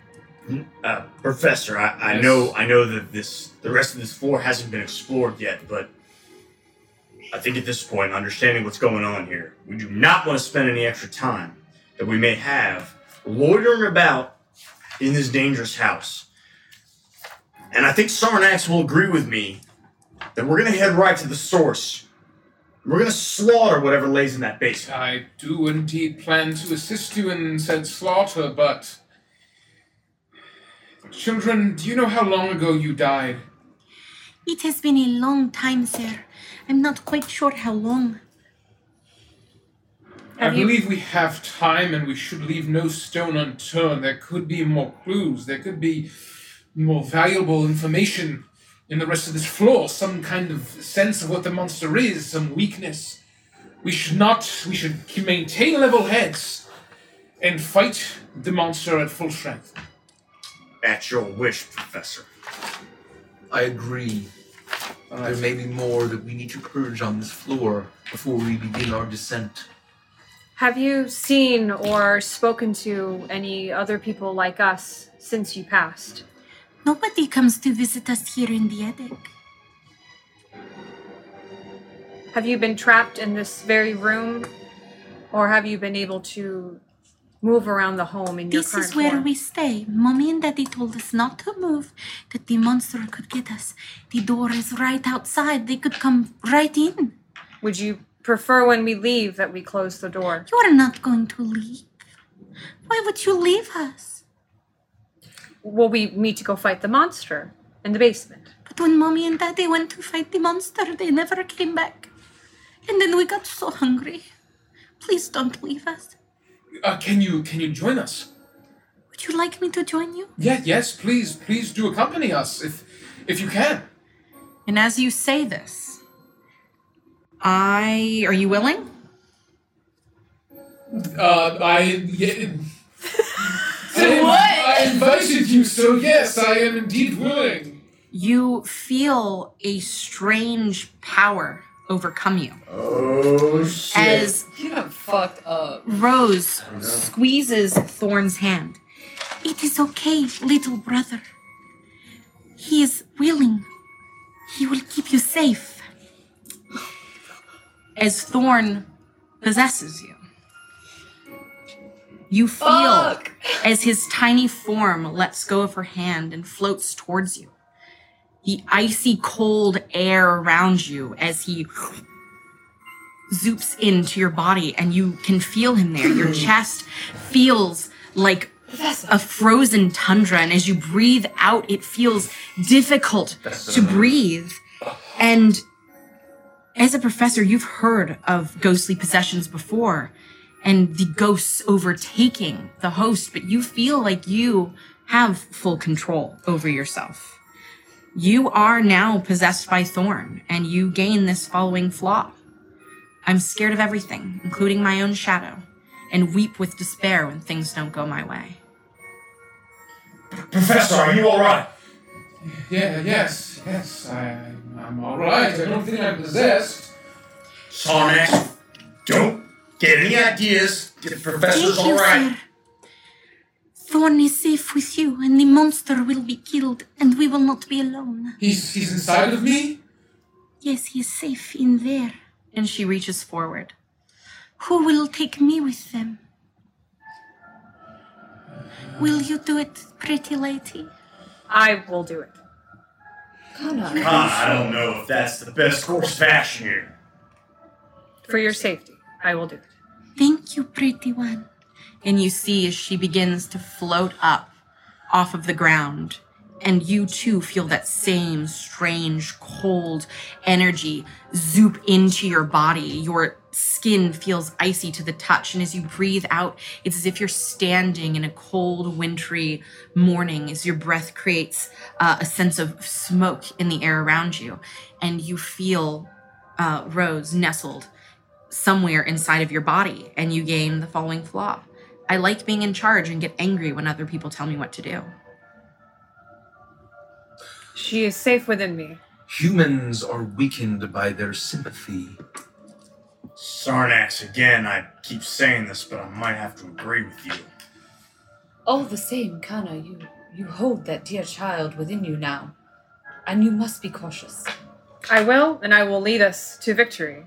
I say we all make haste to the basement immediately. No, no, we shouldn't make haste. We should we should we should take our time, and we should make sure that we check everything, so that we're as prepared as possible. Kana's the only one who's agreeing with me about going right down to the basement No, and ending no. all of this immediately. No, no, we don't know what's down there. You have no idea. I mean, it's, We do know what's down there. no, we don't. It's a horrific monster, but we don't know any details. We must be very cautious. Fear has overcome you, Professor. Think about what you are saying. Kana, rashness has overcome you. Think about what you are saying. Let us take a measured, quick approach. We will open the doors. I will open the doors. Garrix will protect me. I, do I not think fear. I will open the doors. Very well. I will be beside you. Great. Please, I will stand in the back. Fine. Uh, again, Professor, you're in charge, so tell us which direction to go here. Just, just, just, uh, that way. And I point at that door. Uh, Very well. Which door do you point at? Not not the one to go downstairs. No, no, no, no, no. This one. No, we must we must check every room just in case there might be some secret weapon to kill the monster, uh, or who knows what. I, I walk past him and go open the door that's uh, down the hallway. As they To the do larger that- room? No, you mean to the spiral staircase or where? I, I go because he wants to open Yeah. that door. I want to open this door. Oh. Ka- Kana, no, that's not what the professor was saying. I don't take his orders anymore. No, this I'm is- here to this is- protect her. In your head, you hear, Yes, let's go in that room. Who do they think they are trying to tell you where to go? This is you my know this house expedition. better than anybody else. Don't Thank forget, this is my expedition, and I'm saying we should go in that door. What do you And mean in your protect her? head, you hear, Well, you don't want to tell her where to go because she will get mad and she will hit you. Oh, she will. She will. Please don't, please don't make her angry. Oh, oh, okay. Hold okay. my dolly tight. Where are, where is my body? Oh well, I don't want to be hit. That might hurt you very see as much. he starts talking to himself, That Ram. might hurt very much. No, no, Kana. Yes, that is. Sarnax, That's fine. Sarnax, what is Are you- going on Are you here? going to leave my body in there with my doll? You need to get my dolly Oh, for me. okay, you- of course, of course. Professor, I where are you have, I have, I have the doll, and I'm gonna run and I'm gonna grab the doll, and I'll, I'll put it in my jacket. Mr. Shepard, we have lost control of this expedition. I haven't really felt like I've been in control this whole time. Cling, Well, tight, cling tightly to the professor. You feel. Do not let him out of your sight. Fine. Clayton, you feel a strange attraction to the skeletons that are on the ground before you, and you feel like you can't leave them behind. We, we can't we can't leave these the remains of these poor children. What what do I feel like I should do with it? Take it with you. Take it with me. Of course, of course. Uh, Curio. No, no, no, And Professor, the- no! The case opens up. I'm gonna try to grab I'm going to start. Make a contest. Please, please let me do this. No! Uh, what Um, kind of contest? Professor, Strength please don't Uh, strength contest bones. to see, I guess. Ooh, sounds real strong. Four. Uh, oh, well, I'm stronger than that. I rolled an eight. So, uh, oh, I have plus zero. Yeah, eight. Eight to four. So you're you're able to wrench his arm back. He still has his case open. I'm, I'm trying to pull him away out of the room from the skeletons. No, it's not right. I mean, these poor children, the remains are, are, are, are lying here. We should take them with us. No, Professor, there's nothing we can do about the remains. We just need to save their souls. Come on! Well, no, no. I believe we need to save their souls and their remains. I, I believe, please. This is my expedition. If you want your bonus, Please. I don't care about a bonus. I care about your safety. And I'm trying to pull There's him out of the room. There's nothing safe about this. I would say this he would have had the bones on him, so you take the bones. Oh, fuck. But you're able to pull him out of the room. Professor! I'll slam the case shut. Oh, please. We, we, will, we will do good by the by their remains. We will we will make sure that they are respected and and, and, and sent off as soon as we free their souls. Sarnax, this is getting real difficult. Shepard, let us continue indulge them. The weak, the thing about weak minds, and I will teach you something. You tell them what you want them to hear. You indulge them for a time. You observe. You learn. And when the time comes to get what you need, you will have all of the information you need. Let us follow. Let us observe. You keep an eye on the professor. I will keep an eye on the warrior. Fine. And we will destroy whatever is in the basement. And if, after that, they are still not of sound mind, we will make the decisions we need to. Sarnax, I don't like where you're going with this. I do not either. Fine. Done. Agreed. Agreed. There are no paths before us that lead without shadow. So I will walk beside Miss Kana, and we will proceed, all of us together. Oh, Yes. I'm with the professor. Oh, let's be in the back, please. So yes, yes. Please you're stand by splitting, and Kana is heading towards the other room, And I'll be with Kana. and you guys are going towards the other. I'm, so I'm going with them as well. I will say, in the amount of time of you guys collecting the bones and having that argument, Victoria and Kana easily would have made it to the other room. Oh, Hold on, but I don't want to make her mad, right? Yes. So what he told you was, don't tell her she can't go. You will make her mad. Oh no. Okay. So yes, yes, we should continue. This is my expedition after all, and. Uh, Shepard, please, can you open the door that I told you, told you to? Fine. So I'm here. Yeah, what So about- we're going to open yeah. Kana's door first. You Yep. open the door. The door screams on its hinges as you pull it open to reveal a quaint room. The quiet of this room disturbed only by the sound of the grinding of the door hinges as it swings open and the light sound of rocking. A slender bed sits off to the side, a nightstand to its left. A cursory glance shows you a writing desk with a stool, a moderately sized wardrobe, and an iron stove. A rocking chair slowly rocks back and forth in the farthest corner of the room. A smiling doll in a lacy yellow dress sitting peacefully on it. As you continue to stare at the doll, her smile fades into a look of malice as her head falls forward, her cloth body going limp on the chair, and the rocking stops. I attempt, well, I speak out loud to um, Rose. Um, what was that? It is just the house. It will play tricks on you. Can I hear? Could I one? Could I see what happened? And two? Could I hear? You can't hear Rose, but, I you can hear hear- Kana talking. I let you know. The rocking chair began to rock, and there was a doll on it, smiling at me. Now it is limp and no longer rocking. And Rose is telling me that the house is playing tricks on me, which I think we've gathered now. There are no other spirits that share this home with you, Rose? Not that I know of, lady. Shall we proceed? I fear we have no choice. I You enter the next room. This oh, dusty hell. chamber is packed Be with old Professor. furniture chairs, coat racks, standing mirrors, dress mannequins, and the like, all draped in dusty white sheets. A rusty iron stove is barely peeking out of one of the sheets, the stark black coloration of the iron a harsh contrast to the sea of white. As your attention is drawn to the stove, you notice a large wooden chest wedged beneath it, a padlock visible on the front, but not latched. You move forward towards it. As you lift the lid of this wooden chest, you're met with a strong putrescent odor. A lithe feminine skeleton is curled into the bottom of this chest, wrapped in a tattered bedsheet stained with dried blood. The wooden boards at the base seem to be swollen with the remnants of her bodily fluid. Ugh. As you look closer, the face is exposed, and you see, almost not at first, but as, as you look closer, you realize that this is the body of the specter that you fought in the bedroom below. The nanny. The nursemaid in her outfit, soaked in bloodstains, knife wounds littering her body, many knife wounds, too many to have been made by only one person. Mr. Morgan, there's been evidence of another murder. Who in their right mind would even think to do this to a body? And as he says that, you hear in your head, That is the lady that gave birth to my brother.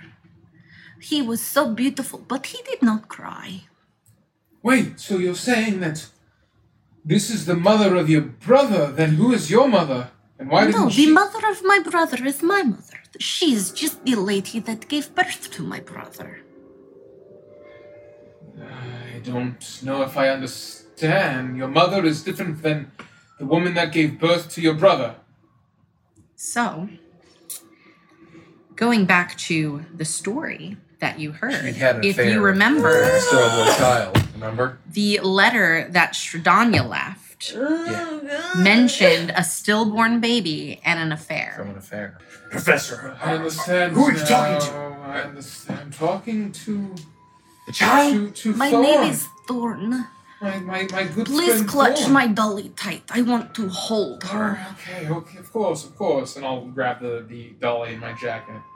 Um, oh, I see. So this this makes sense now. Your brother Walter. This is him. This is who gave birth to him. Is that right? Yes, she is the lady that gave birth to him, and he didn't cry because he is a good boy. Oh, I see now. And so she was, she was murdered. She was murdered. What do you mean she was murdered? Do you, do you, I mean? She just stopped bringing us food. Oh, she. Oh, We were locked in the bedroom, and we were told do not leave because there is a monster in the basement. She was to bring us food every night. But she did not come. And then we got hungry. And my dolly told me that it would be okay, that she would come and she would bring Walter, and we would be able to play with Walter, and I would be able to share my dolly with Walter. But she didn't come. And then Dolly stopped talking. And then Rose stopped talking. And then I stopped talking. I understand. This was your, your so out of character. I get the sense that this was the maid. the. You yes, that is the nursemaid. You fought her specter in the um in the nursemaid's suite with the uh, nursery. I'll clutch the doll. Uh, I I understand now. Don't you worry, Thorn. No, don't don't don't worry at all. Even though this is very scary, You we shall get through this warm. together. You are very warm. I like it a lot. Thank you for keeping me safe. Of course, of course, of course. Uh, we will find a way to get downstairs, of course, and we will we will make sure that the monster is defeated. I will have everyone go first so that you're protected. Of course, of course. I can stand in the back and and make sure that you're okay. Yes, we will not let the monster get each other. Uh, Shepard, may you please uncover all these things and make sure that there's nothing else in this room. I'll, I'll stand at I'll stand at the door. Are you feeling all right? Yes, yes, I'm feeling fine. Are I'm you sure? I'm going to stand at the doorway and I will watch you, and I will use my mage hand from afar and assist you. Um, and and let's just make sure that we that we take a look through this room, please. Fine. And I'll begin to one by one, not systematically, just first things I come to, start taking the cloaks off of the things that are covered. You do this. You find many things: chairs, coat racks, standing mirrors, dress mannequins, and all the like. Uh, different pieces of furniture. But outside of this strange box that looked like was an attempt to hide the remains, doesn't seem to be much else but storage. Um, do we see the door at the other end of the? You Room. do. Uh, it is a stained glass door that leads out to a balcony as well that uh, looks over the um, back of the house. All right, Professor. We we scoured the room. The only other thing out there is in the balcony. Why don't you take a look, of course? What? What? I'll stand here, All right, and I'm out here. I'm and I'll, I'll head over to the balcony, and I will uh, attempt to open the door. You open the door and you make your way out onto the balcony. Night has uh, sufficiently fallen over the village of Barovia, and the twinkling lights, though not immediately in front of you, cast a strange, eerie glow over the other side of the house. You peer around the side, and you can see the way that they flicker to and fro in the few um, buildings that seem to be illuminated. But other than that, it's just a balcony. I'll uh, I'll just turn back around and step inside, and as I as I step inside, you know, not shout, but loud enough for the professor to hear me to say, "There's nothing out there. It's just a balcony." Uh, all right, then let's just meet up with the others. Quickly, we need to get down Yes. into the basement immediately. Of course, of course. We'll have make you our way. We'll make our way back towards where we saw the rest of the group walk off. You do that. You I, all accumulate in the main hallway. I, I would say in that time, Con, uh, Con and I and, and, and Victoria would have um, just inve- done an investigation. I don't know if we need to roll for it. Just Uh, you do that, and I will say you guys have found everything that you could have got it, possibly got it. found. I figured. Did you find anything? A corpse, another corpse. Is everything all right? And I'm gonna look at you, like giving you like a knowing look Things are amenable. to the shepherd. Very well. I'm, I'm obviously displeased. Professor, you seem quite shaken. Well, I mean, look at what we've seen here. We just found an- evidence of another murder. There's so much death. There's so much, so much trauma there. Uh, I will, I will, I will tell you later. But we must. Forgive my impertinence, Professor, but perhaps you should tell us now. We proceed into darkness we do not know. Well, in the room that we investigated, we found the murdered corpse of the woman that gave birth to Walter, the, the young baby that's sibling to Rose and Thorn. And Their mother, yes. they, no, not their mother. Their, their mother's a different woman, but the woman that gave birth, of course, was the uh, nursemaid. Um, My God. I'm, I, I will not say more of it with children in, in our in our presence, but I think I think we need to think we need to go downstairs perhaps, or maybe we should stay here. I mean I mean I don't know what more we can do. I, I think Those tortured souls. I, I, I, I don't know what, what, what, what awaits us, so uh, perhaps, I mean, Thorn, what do you think? I'll grab the, the, the, the dolly. I think that we need to make sure that the monster is finished so that I can spend time with my brother. Oh, I, I, I okay, okay. I want yes. to rest now. Wh- What are you grabbing, Professor? I'm just, just grabbing Thorn's little dolly, that's all. May I see the doll? Please don't give him the doll.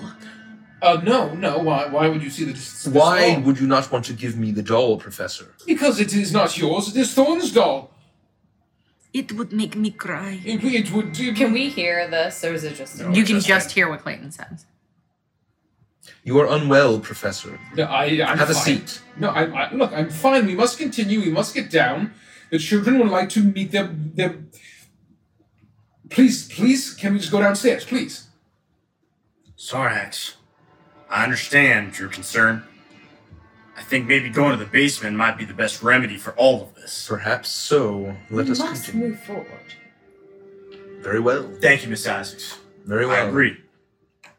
I want to walk up to the rocking chair and the doll that like went limp, and I just want to pick it up and inspect it.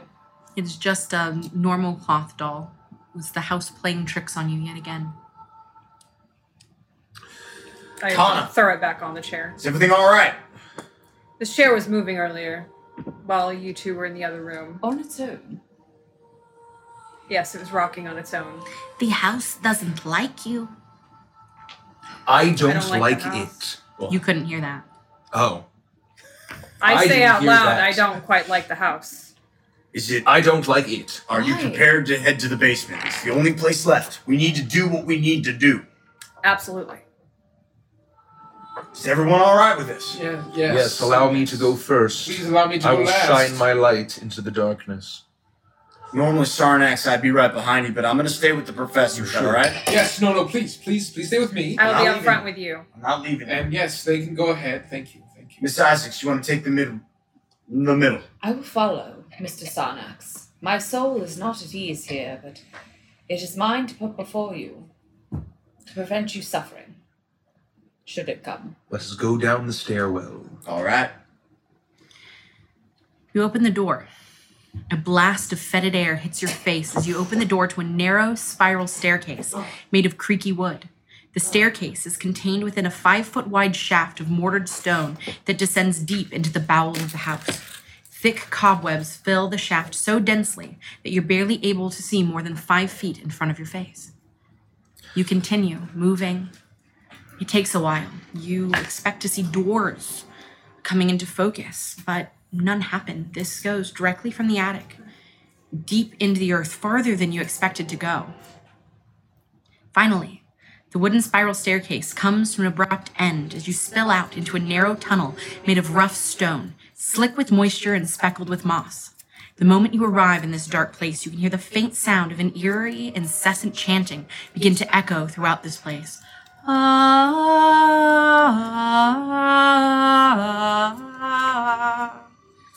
It's impossible to gauge where the sound is coming from. It feels like it's reverberating around you. The tunnel stretches southward before branching east and west. As you get to the intersection, you begin to look about you. The dungeon level of this old house appears to be carved out of earth, clay, and rock. The tunnels are a mere four feet wide by about eight feet tall and are supported by thick wooden posts with crossbeams. Peering at the ground, you're still able to see centuries old human footprints in the earthen floor leading each way, and the chanting continues. You are all now level two. I would like to again attempt to track this monstrosity now that we know where it is. Roll a survival check at advantage. Monstrosity. Ooh. 12 again. Damn. You Yeah, not great. reach your senses out, similar to what you had done upstairs, and Yeah. it is stronger here. It pulses a little more rapidly, and you feel the pull. The direction it's coming from, you're not sure, but you sense that you are following the right path. That thing, that beast, it's definitely down here. 100%. Exactly right. And it shall die in the fire of Garrix. Do, do, do you have any kind of uh, do you have any idea what kind of monster it could be? I, unfortunately, Professor, I do not. Uh, they're, they're, this, this house is full of evil magics and trickery, and I, haven't been able to get a good sense or, or even direction of where this thing is. But I can only confirm what we've been told that it, it is it is residing down here in the basement. Oh no, did he say that there is evil magic in here? Sir, please protect me. If the monster is creating some kind of evil magic, I don't want to fall to it. Oh, well, if there's evil magic at foot, perhaps I'll let you deal with it. Yeah, yeah, of, of course, Professor. That's why I'm here. Well, uh, carry on. We should start investigating. I'll be back here. Uh, I'm gonna ask. You should lead the pack because you will probably know much better where to go in here. You hear inside of your head. Oh, I definitely will. Uh, Rose, do you have any indication of um, what the best way is to move forward? I would go both ways, but maybe to the left? No, the right. I don't know. You choose. You're smart. But you live here. I've never been down here before. Oh. She's never been down here before. Kana, we should stop asking the devil children for advice. Did I say believe we will go down to the right. Ah, I he am didn't but mean a- it. I To the but a left. To the spirit. right.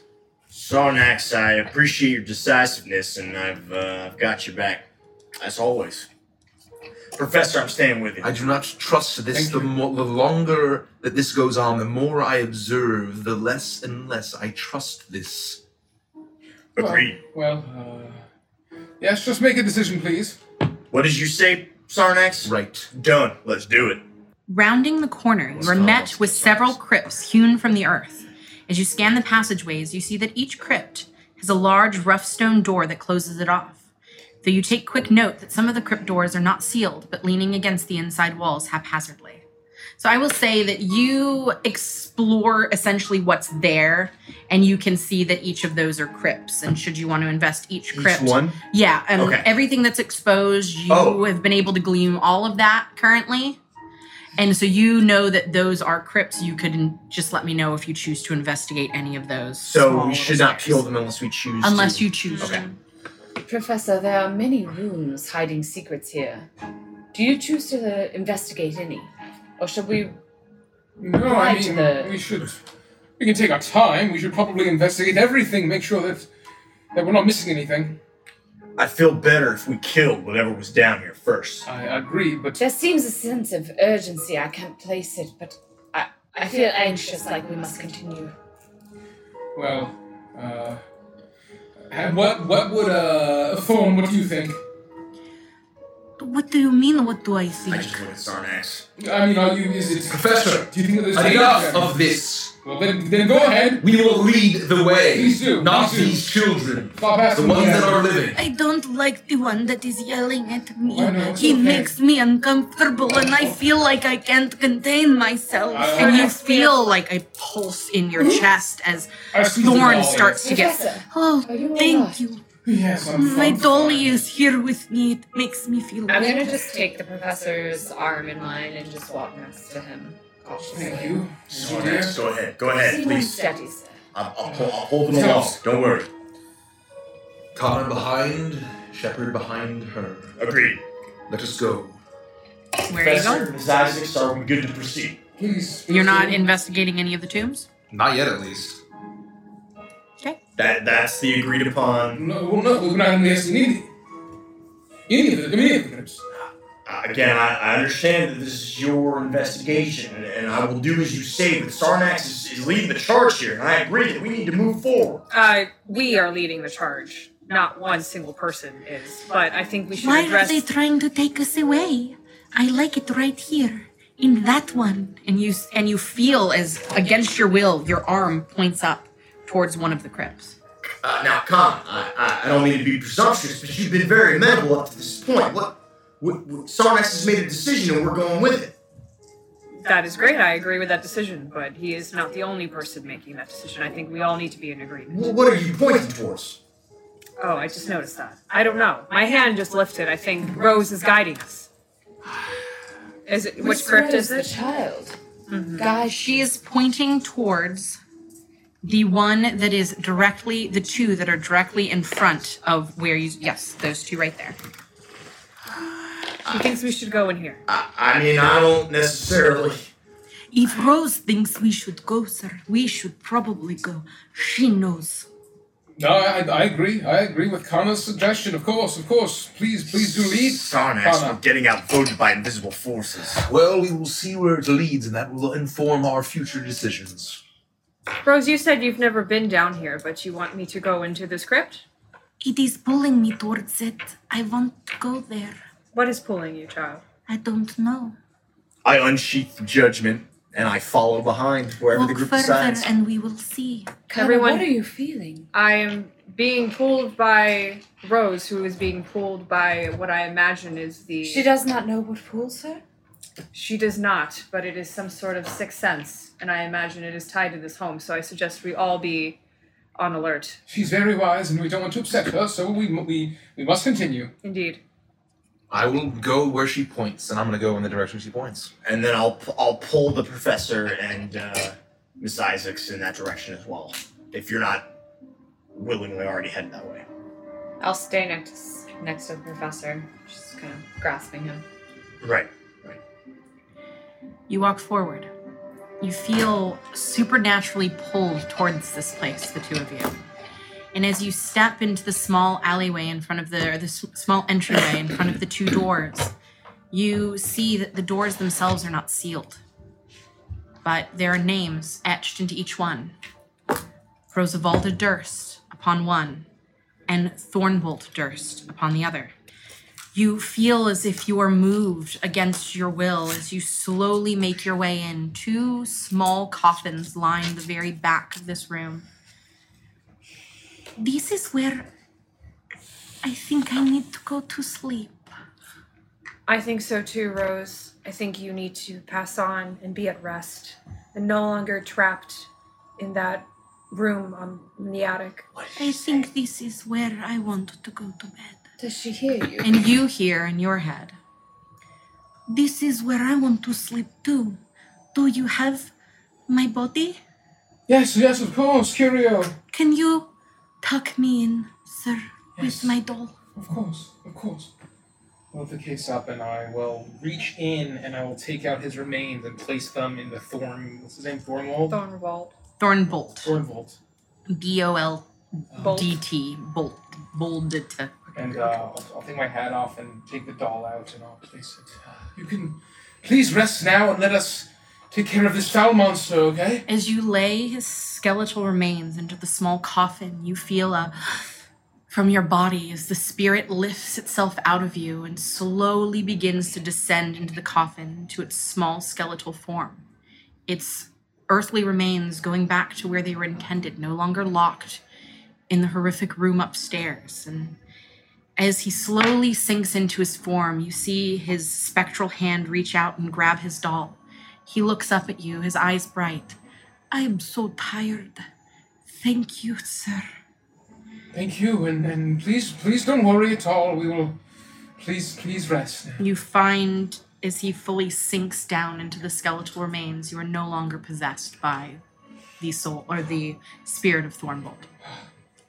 I walk up to Rose's crypt. Does it look Do like? you have my body with you? Did you grab both? I, I, I guess what I You can- did, yeah. Yes, I, I have her remains as well. May I have them, please? I will. Uh, I'll, I'll just open my case to the port to the holding portal that's that, that's in, and I'll let you grab it. Make sure you tuck me in tight, okay? Because the monster is scary. And if I'm tucked in tight, he cannot get me. I'm so sleepy. I'm sure you I would be too, Rose. And I lay her body down and I try to arrange all the skeletons in kind of like a cozy fetal position. And as you lay the skeleton down upon the bottom the bottom of this tiny wooden coffin, you feel that same exhalation from your body as she her spectral form slowly makes its way out of out of you. and she hovers for a second in front of you, her tiny spectral hand glinting in the faint light from Sarnax's lantern. She slowly runs it along your cheek. You are so sweet. And she looks back at all of you. You are so kind to rid the house of this monster. Hopefully, you will be able to protect Walter the way you protected us, and to save my parents. But for now, I need to sleep. I am so tired. Sleep well, Rose, and long. Good night, new friends. Good night, Fawn. And she slowly sinks into the skeletal remains and disappears from view. You all have inspiration. Oh, fuck! I will step yes. forward and I will I'll pause a moment and cast a light on each of their their tunes. I was wrong. I apologize for my overly cautious presumptions. You children were nothing more than victims trying to sleep and rest. I'll reach into my uh, cloak and I'll pull out a small branch of edelwood, which has a small like wailing face on it. I'll place it down in the middle portion here, and I'm gonna cast Sacred Flame on it. And as it burns, I'll stand over it, and I will hold my lantern up. And as I stare into the flame, I'll uh, say, "Both of you children, know that the fire of vengeance burns as brightly as the fire of Garrix. What, it- whoever or whatever it was that brought you to, you to your end will suffer a far worse fate than you did. We will avenge you. On Garrix's name, I swear it. Garrix, give me the power to destroy.